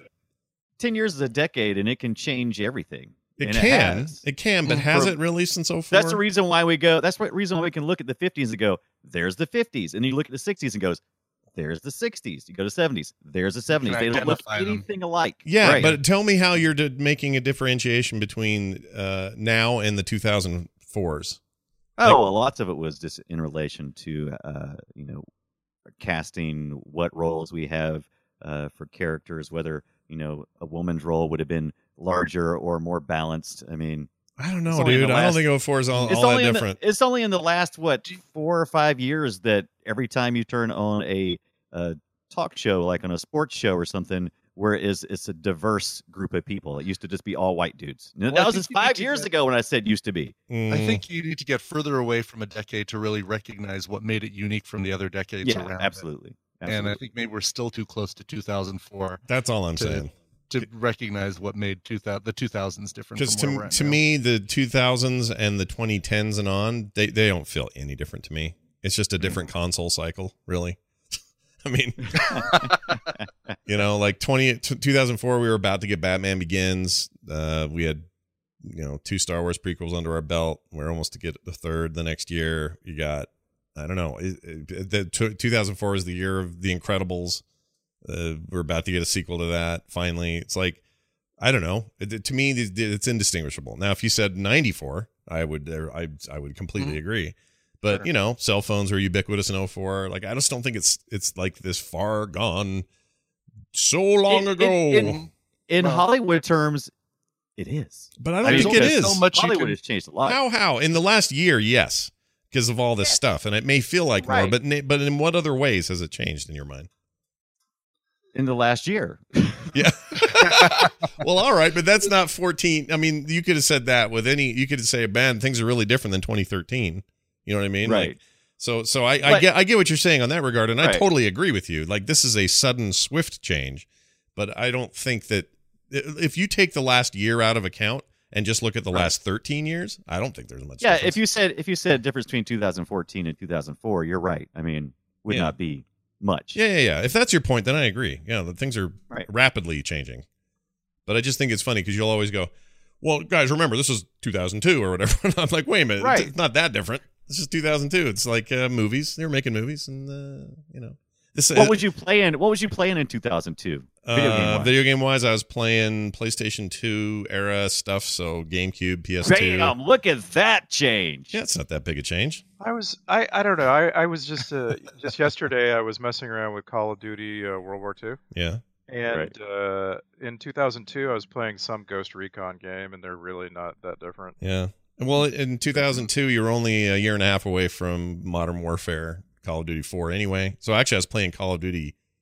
Call, I was playing Call of Duty in 2002. We're still playing it today. Like, I don't think there's. That's my my point. I think it's easy to to to like your life was totally different then. So was mine. Like I was the I started to look at things from like a career perspective. All this podcast stuff was 04, 05. Mhm. So if you look at it in that way, like this We must be even, like we weren't even Oh, night and day podcasting. We weren't even podcasting in 2004. Sure, we were. I was. Well, okay, but we weren't podcasting like we know it today. Well, yeah, no, I of mean- course not, because it's evolved and changed, and that's my point. Right. Looking at it from that perspective, you're like, oh, all kinds of change. There was no Facebook then. There was no, you know, there, there all sorts of things like that changed. But like generally, film wise, to me, it's indistinguishable. Like, Hmm. I can't tell the difference between then and now. Because he's made a timeless film. Maybe. That's that's the thing. Like we've watched other movies that are even newer than this and gone, "Wow, that's not holding up." Yeah. He Mhm. made a he Mhm. made a timeless film by setting it in some, you know, indeterminate past and making it look like uh, you Making know, it some- not look like other movies Right. 2004 look. Right. Yes. Right. Right. I'm mainly just teasing Dunaway because it makes it sound like they're ta- that talkies happened in 2004. Like, like, ah, do you remember when we got color, you guys? That was a 2004 was. uh, everything is moving a lot faster, especially in the in the entertainment industry. I mean, it's just Well- it's just you know Mm. fast. And I promise you 20 years from now, you'll look back and go, 2015 was very different than tw- 2005. But right now, you're too close to it. It, it like change happens gradually and you don't see it until you get far away from it. I, I promise you at the time in 1985, 75 didn't seem that different. Mhm. Now we Right. look at them and we're like, wow. Night Yeah. and day difference. Yeah. Sure. Yeah. Yeah. that, and that's the thing, right? I mean, the further, like I said, the further you get away from that, But didn't you more you're able feel like if you were in uh, 85, I felt like 75 was 9,000 years ago. And when I was in 95, I felt like 85 was 9,000 years well, ago. because you're a kid though, and kid, you know, as a kid, time time seems to go by a lot, um, a lot faster in comparison to like you know, basically saying, oh, here's what your parents were doing 10 years ago. Oh my God, how archaic. yeah, I could see that. You know, I could but as you that. get older, the, the the lines start getting blurred, and, and this is and time is a really interesting concept visually in this movie to me i i didn't bring it up earlier but there was a, a, a point to say that 11 and a half year old is where everybody had these that's where everybody fit in and seemed to be their happiest so bill murray seemed to believe that 11 and a half was the best cate blanchett kind of implied that that was her you know her best view or image of his character Right. uh, Owen Wilson. That's kind of when his height was. Also, he's carrying the kid, and I'm I'm guessing he's maybe around supposed to portray like 11. So, in the beginning, when uh when they're introducing the characters, uh, in in the original documentary, Bill Murray is going through and listing the different characters and telling their ages, and I'm like, that's not even close because he says, you know, so and so is like 30, like Yeah. it's like William Dafoe's like 30, you know, he's obviously like 50 or more, and so I'm like, I'm like, is that a play because Bill Murray is a liar and everything is near his fantasy, or is it because it's supposed to be seen from an 11 and a half year old's perspective and to 11 and a half year old a you know a Bill 20 Murray year or old is old. Like it, when I Right, remember when I was a little kid, I was like 10 and I'd see somebody who was 22 and I'd think, oh my gosh, dude, how old Yeah, are you? right. Right. And I've even had recently like a kid who's seven or eight. I said, how old do you think I am? And he goes, you're probably like 25 or 30. and I and I and I know he doesn't mean it as a compliment. What he means is Right. they don't know how to tell. They just think It's- everything's old. Yeah, it's Rain Man time. Like it's Rain Man money. Yeah. basically. Everything's a hundred dollars, about a hundred dollars. Yeah, well said. right. Well When said. eight. They're in Rain Man time. I love that. I love that. Wow, Rain Man. Wow. That's a. I, I hadn't really thought of it as a metaphor for childhood. Yeah, it kind of is. There, there it is. Remember when you Right. cared so much about watching your TV show when it came on every day? couldn't Mhm. wait for Matlock was that what it was Yeah. Uh, no, uh, well, People's Court it wasn't Matt Wapner, Judge Wapner. Judge Wapner. Wapner. Gotta, Wapner, gotta, that's gotta right. watch Wapner. Gotta watch Wapner. Yeah. Yeah. He was that movie's great. We should do that one on the show. All right. Here's uh some of uh, Jeff Goldblum. definitely should do it Yeah. Jeff, Jeff Goldblum talks again. I can tow you as far as Port-au-Patois. That is such a thing to hear him say, isn't it? such a Yeah. Jeff Goldblumism. Porte-a-patois. Port-au-Patois. It took me a while. I thought Oh, I thought it was well, um, I- yes. I I thought he was saying Port Abattoir. yeah, that'd and be I was like, that's the worst name for a place ever. yeah, it's it pretty took me a while. Uh, here's oh, this is good. What the F are you doing in here? I'm gonna keep that forever. That's a great clip, never going away. What the F are you doing in here? Uh, here's the uh, Klaus is the bomb I wrote. This is a long one, but it's kind of the stuff I love. So here you go. Thanks a lot for not picking me. What? We're smack in the middle of a lightning strike rescue op, Klaus. What's the deal? I'm sick of being on B Squad. Listen, you may be on B Squad, but you're the B Squad leader. Don't you know me and Esteban always thought of you as our baby brother? I've always thought of you two as my dads. Please don't let anyone make fun of me for saying so. He's so good. Oh my gosh, I'd do a. I want a whole spin-off of Klaus. Right, Klaus, the Klaus show. Oh. I actually think a TV show, a Netflix Steve Zissou TV show would be fantastic. That's That a brilliant idea. Wow. Yeah, I would love that. A very self self referential like. Oh, that'd be great. Why not? hmm hmm This is a great idea. Yeah. And today's the perfect time. If you're going to do it, this is now. Right today, exactly, and have it have it be the documentary, Nick. Like not not a continuation of this story, Mm-hmm. but like it's Steve Zissou. It is the Life Aquatic with Steve Zissou. Zissou. It's the show that he makes during this movie. Yeah, I love that. Would you get Bill Murray though? What would you have to do? Yeah, you get Bill Murray. All right. Well, he's done. oh if you could get Bill Murray you would definitely get but I'd actually get yeah, and he's done some Netflix things, so it's like you know Mhm. he's already Yeah, got he's- he contracts. did that Christmas special, and yeah. Sure. oh, Why that's not? true Why not? Indeed. Here's uh, my final clip, which is a phrase I'd never heard before. So here you go. I have a good excuse. I'm part gay. I'm part gay. I, know. I was trying to remember if that was referenced earlier in the film or something like. Uh, it was yes, it was kept- he kept calling repeatedly him- referenced. yeah Not he kept using that derogatory term to, to refer to him It your, was okay. All your right. gay boyfriend yeah Oh, all right. Oh, right, right. I forgot about that. You're right. Oh, okay. You're right. There was some reference to that. I was with it. That was I'm like, actually, and it's actually listed as a trope on TV tropes. Ooh. The trope is called "By the Way." Oh, By, B I the by way. the way. Okay. You you you spend the whole movie referencing someone's bisexuality for no reason other than just to establish that they're bisexual. That's fantastic. I love it. Well, also what I love is the checklist.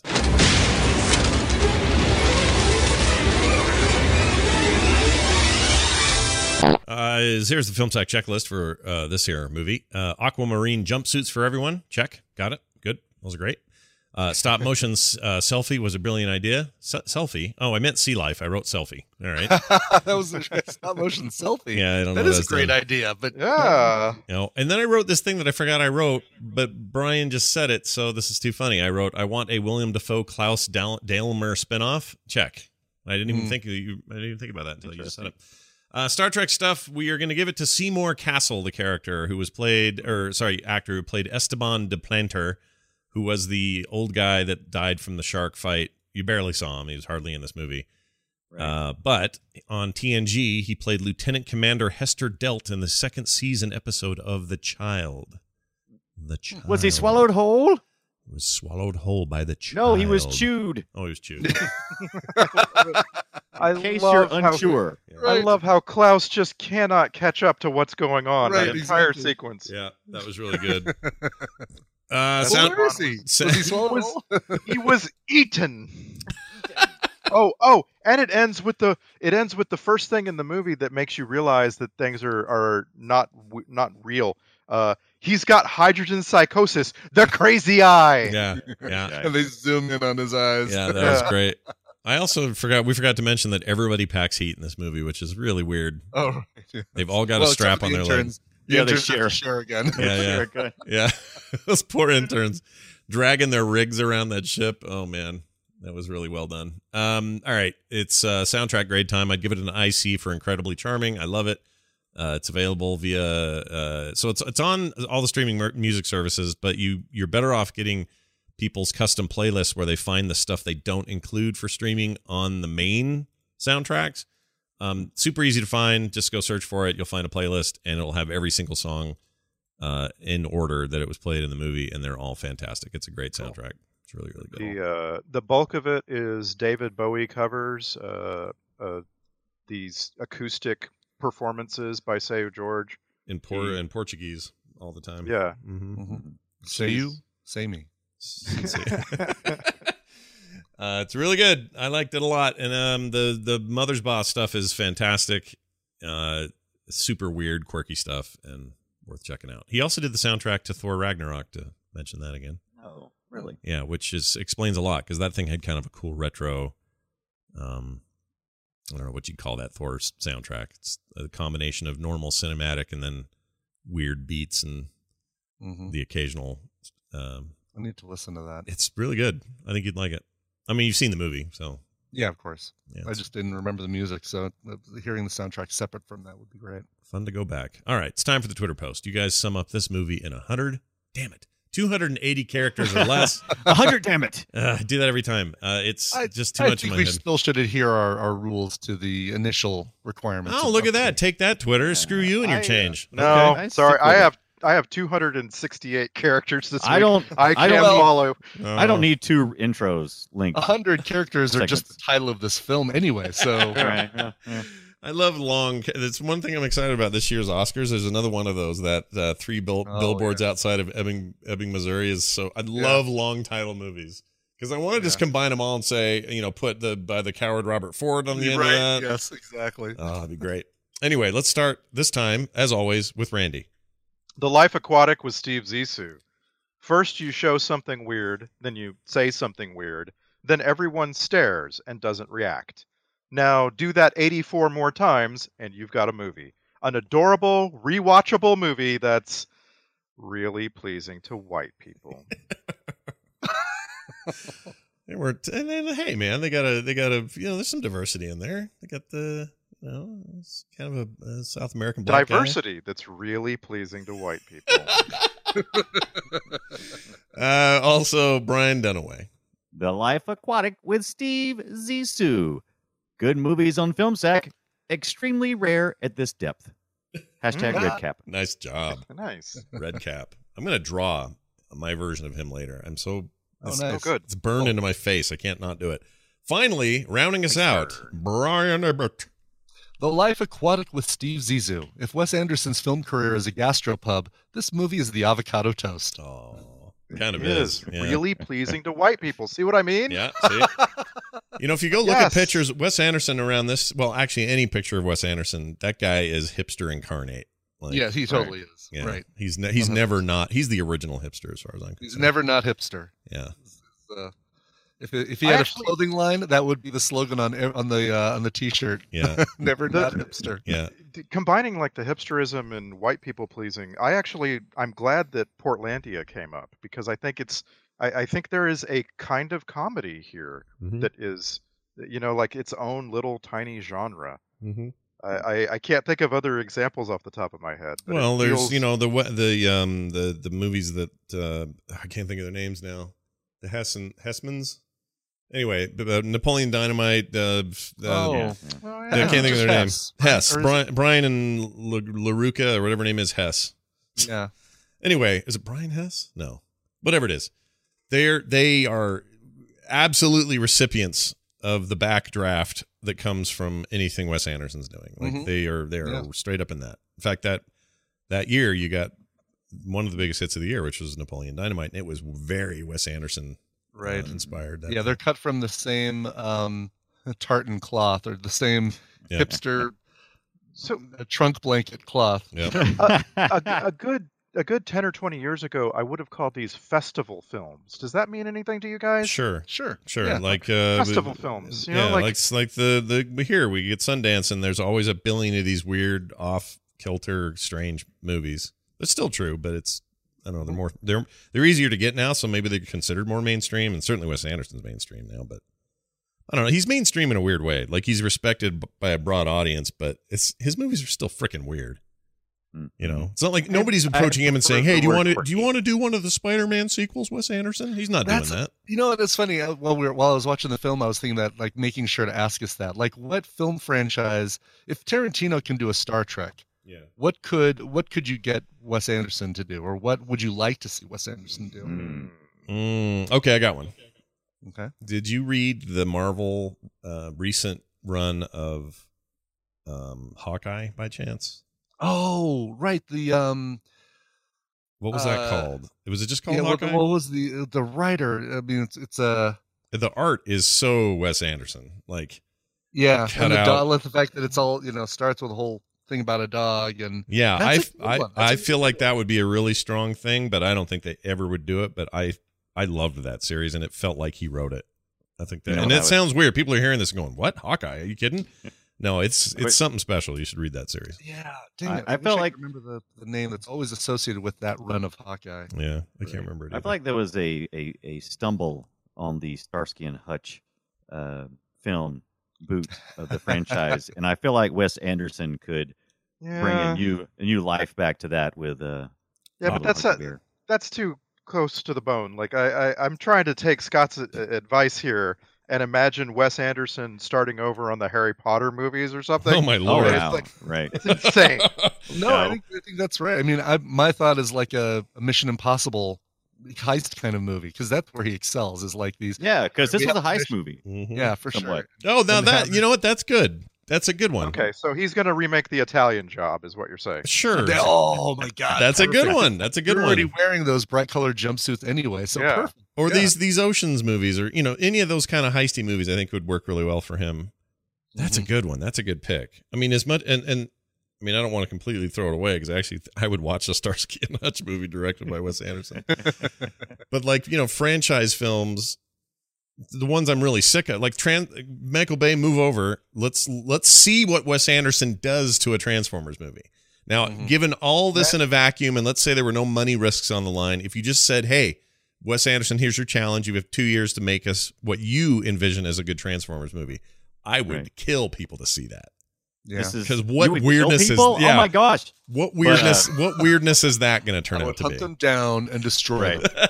So By the way, Matt, Matt Fraction is dynamite. I was trying to come up with Oh, earlier. Matt The- Fraction. That's it. Yeah. Yeah, which his name So- alone is Wes Anderson-y. right. Totally. So this Yeah. this movie, The Life Aquatic, financially bombed. Yeah, right. Most of Yeah. his Hundred movies do. did yeah. not make its money back that it cost to produce. Yeah, most Yeah, of so his who's gonna movies are. who's like going to hand him the keys to a franchise? No, Well, But it's you been can- he's been successful since. yeah. Right, and you can see what happened. He start he like a movie like uh, Moonrise Kingdom or Grand Budapest. They they bring the budget way down. Uh, this movie, I think, probably overpaid the actors. Yeah. Like that's Yeah. a, a big part of it. Yeah. And and so he had to become a boutique filmmaker, right? Like you're you know want to work with Wes Anderson, you need to take less money. And he's still getting the you know the best cast. So No, and Bill Murray's still up for whatever. He's still like, yeah, I'll come in. I don't care. Whatever you're paying me, it's fine. Like he he was great in um uh, the Fantastic Mr. Fox. One of my favorite characters was his Badger character. He was fantastic in that. No no pun intended. If you guys haven't seen that, you have to see that. It's so good. oh my gosh, you're afraid. It's like this is this is actually it's almost like an answer to one of those questions. Like, what would a Wes Anderson movie look like that's not in the genre he's used to? And animation could could have been thought that way before Fox came out.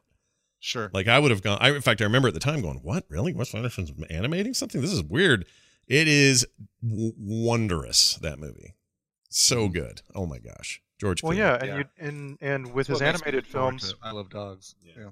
Mm-hmm. the, the best thing about Wes Anderson animated films is you don't have to see that ugly mug of Owen Wilson ever. You just have to hear his voice. He was a he was a coach, a little soccer coach in that, and that was it. But he was but he was like a mouse or something. Oh, I forgot about that. He was, wasn't he? Yeah. and he still had you know Schwartzman's in that, and all the people he always has in there are there. But what a great movie! Love, love that. I would watch that now. I'm going to watch it uh, this weekend. Screw you guys. I'm watching Fantastic Mr. Fox later.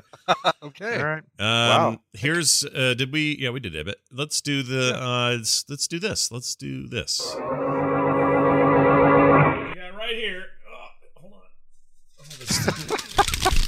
I have this. I have this list here. These are the uh, alternate titles. They were just handed to me in an envelope.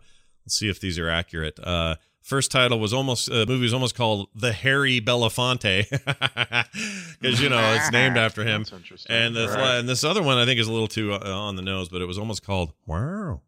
All right, hey, there you go. Uh, let's do an email real quick from John Phillips, who wrote in to the show saying this. Uh, this is for Film Sack, the one about Catwoman. Not sure if if I told any of you yet, but during the show, what? Not sure if I told any of you yet. Well, anyway, wait, yeah, you're telling us now. During the show, you wondered which character has the most appearances on film. Batman has nine, Catwoman with eight. So that's confirmed. Uh, here are the list of appearances. Uh, the going by first appearance and then onward. Lewis Wilson in 1943, he was the OG. Uh, Robert Low- Lowery in 90 uh, in 49. Adam West in 66. It's a big chunk, big chunk of time with no Batman. Yeah. Uh, Michael Keaton in 89. Kevin Conroy 92. Val Kilmer in 95. Uh, George Clooney in 97. Christian Bale in 05. And Ben Affleck in 16. Now, uh, It's funny Catwoman. he Oh, yeah, includes go ahead. Kevin Conroy, which was a voice only, right? Uh, The yes, yeah, that's right. From the from It the doesn't series. include like Will, uh, you know, Lego Batman, Will um, Arnett. Arnett. Oh, or or the, there are other actors who do the voice of There've been Bat- bunch, Batman. yeah, right. Uh, the guy, you know, the guy who's who's Commander Pike in the new Star Trek movies. Um, Oh, yeah, Lee Greenwood, Bruce Greenwood, Greenwood. Bruce Greenwood. Mm-hmm.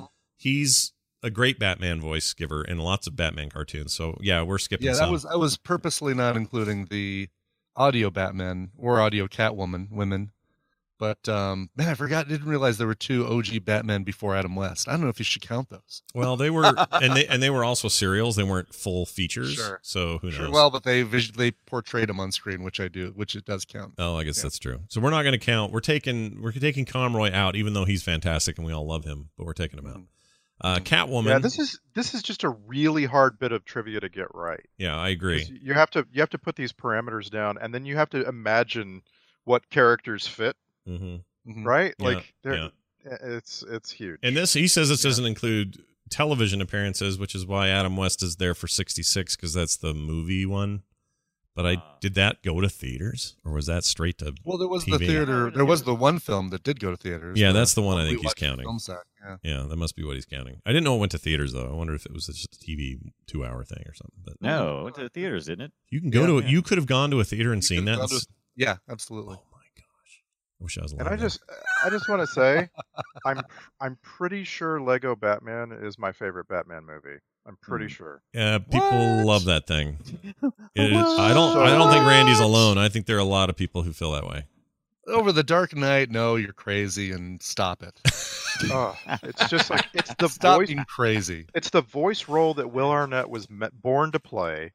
It's everything about the movie. It's just amazing. It has Kimmy Schmidt. She's You're she's crazy. the irascible, Oh. or no? What's her? What's her thing? The incredible? No, the unstoppable, The unbreakable. unbreakable. I couldn't think of the name. These are all like bad action movie names, and I couldn't think of the one that's the right one for him. All right. Uh, Ellie Ellie Kemper is the actress's name, but she Mm-hmm. needs to just change her name to Kimmy Schmidt. There you go. Nailed it. Uh, by the way, the Catwoman actresses include Lee Meriwether in 66, Michelle Pfeiffer in 92, Halle Berry in 04, and Anna Hathaway in 2012. I think they're missing a Catwoman from. Oh, that was the TV show. So that doesn't count. If these are just movies, then that's I guess that's right. Oh, so he's okay. Well, was uh, Kevin Conroy? They did. an They did a movie. Yeah, they had an Oh, they- animated film. they? Okay. but it, All right. but it was still a cartoon. So I don't know if it counts. If we're Oh, talking this live action, you take him out. me out. Yeah. I I will bet you the actual list, including everybody who's ever played Batman on TV shows and movies. I'll bet you it's over twenty five people. Mm. Yeah. That movie, by the way, I think was Mask of the Phantasm. Oh, it totally was. Yes, that's exactly right. Yeah, because we're not counting the the two actors who play Right. Batman and Catwoman on Gotham.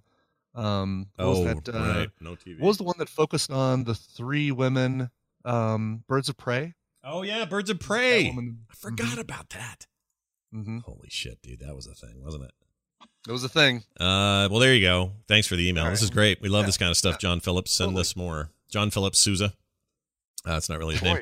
Boy, boy, Kevin Kevin Conroy voiced a lot of Batman stuff. Tons 90s. of Batman. Oh, he is considered the, the your de facto animated voice, even though there's some other decent guys doing it. I think he it's it's like the it's like Mark Hamill's Joker, um, but on the Batman side. Nobody wants anyone but that guy. Feels like There's a, I, I just found one called The Batman versus Dracula. Have you ever heard of this? no. The Batman versus Dracula. The uh, Batman and Bruce Wayne are voiced by Rino Romano. Oh yeah, Rino Romano from um. No, Everybody goes to Reno. not at all. Reno Seriously, Williams. you- like there is there is an enormous list of people who have played Batman. Yeah, they're yeah. If you count all the shows and animated shorts and everything, it's ridiculous. But um, but we appreciate you guys doing the research out there for us so that we can talk about it here on the show. Do the work for us. Filmsack at gmail.com is the email address to use. It's going to do it for us. By the way, if you'd like to uh, check out the site and see what's going on over there, filmsack.com is the place to go. You can also uh, check us out on Twitter at Filmsack. And while you're at it and you're out there messing around with Google Play, iTunes, or wherever it is you get and listen to your podcasts, leave us reviews there. It helps us in lots and lots of ways. That's going to do it for us. Oh, next week, hold on. Uh, next week is a special uh, watch along for some C- Steven Seagal thing, Yes, we're gonna watch The Perfect Weapon. The Perfect Weapon, and this is newish, Are we to right? assume that that the perfect weapon that is mentioned is Steven Seagal? No, I think the whole movie is the perfect weapon against insomnia. Oh, great, great, or the perfect ally in, in Insomnia. So, are we doing a watch along or a sleep along? What are we doing? Something like that. All right. Watch along, sleep along. That's next week right here on Film Sack. So check that out. Uh, it's going to do it for us, for me, for Brian, for Brian, and for Randy. What? we'll see you next time. Wow. Wow. Wow. Wow.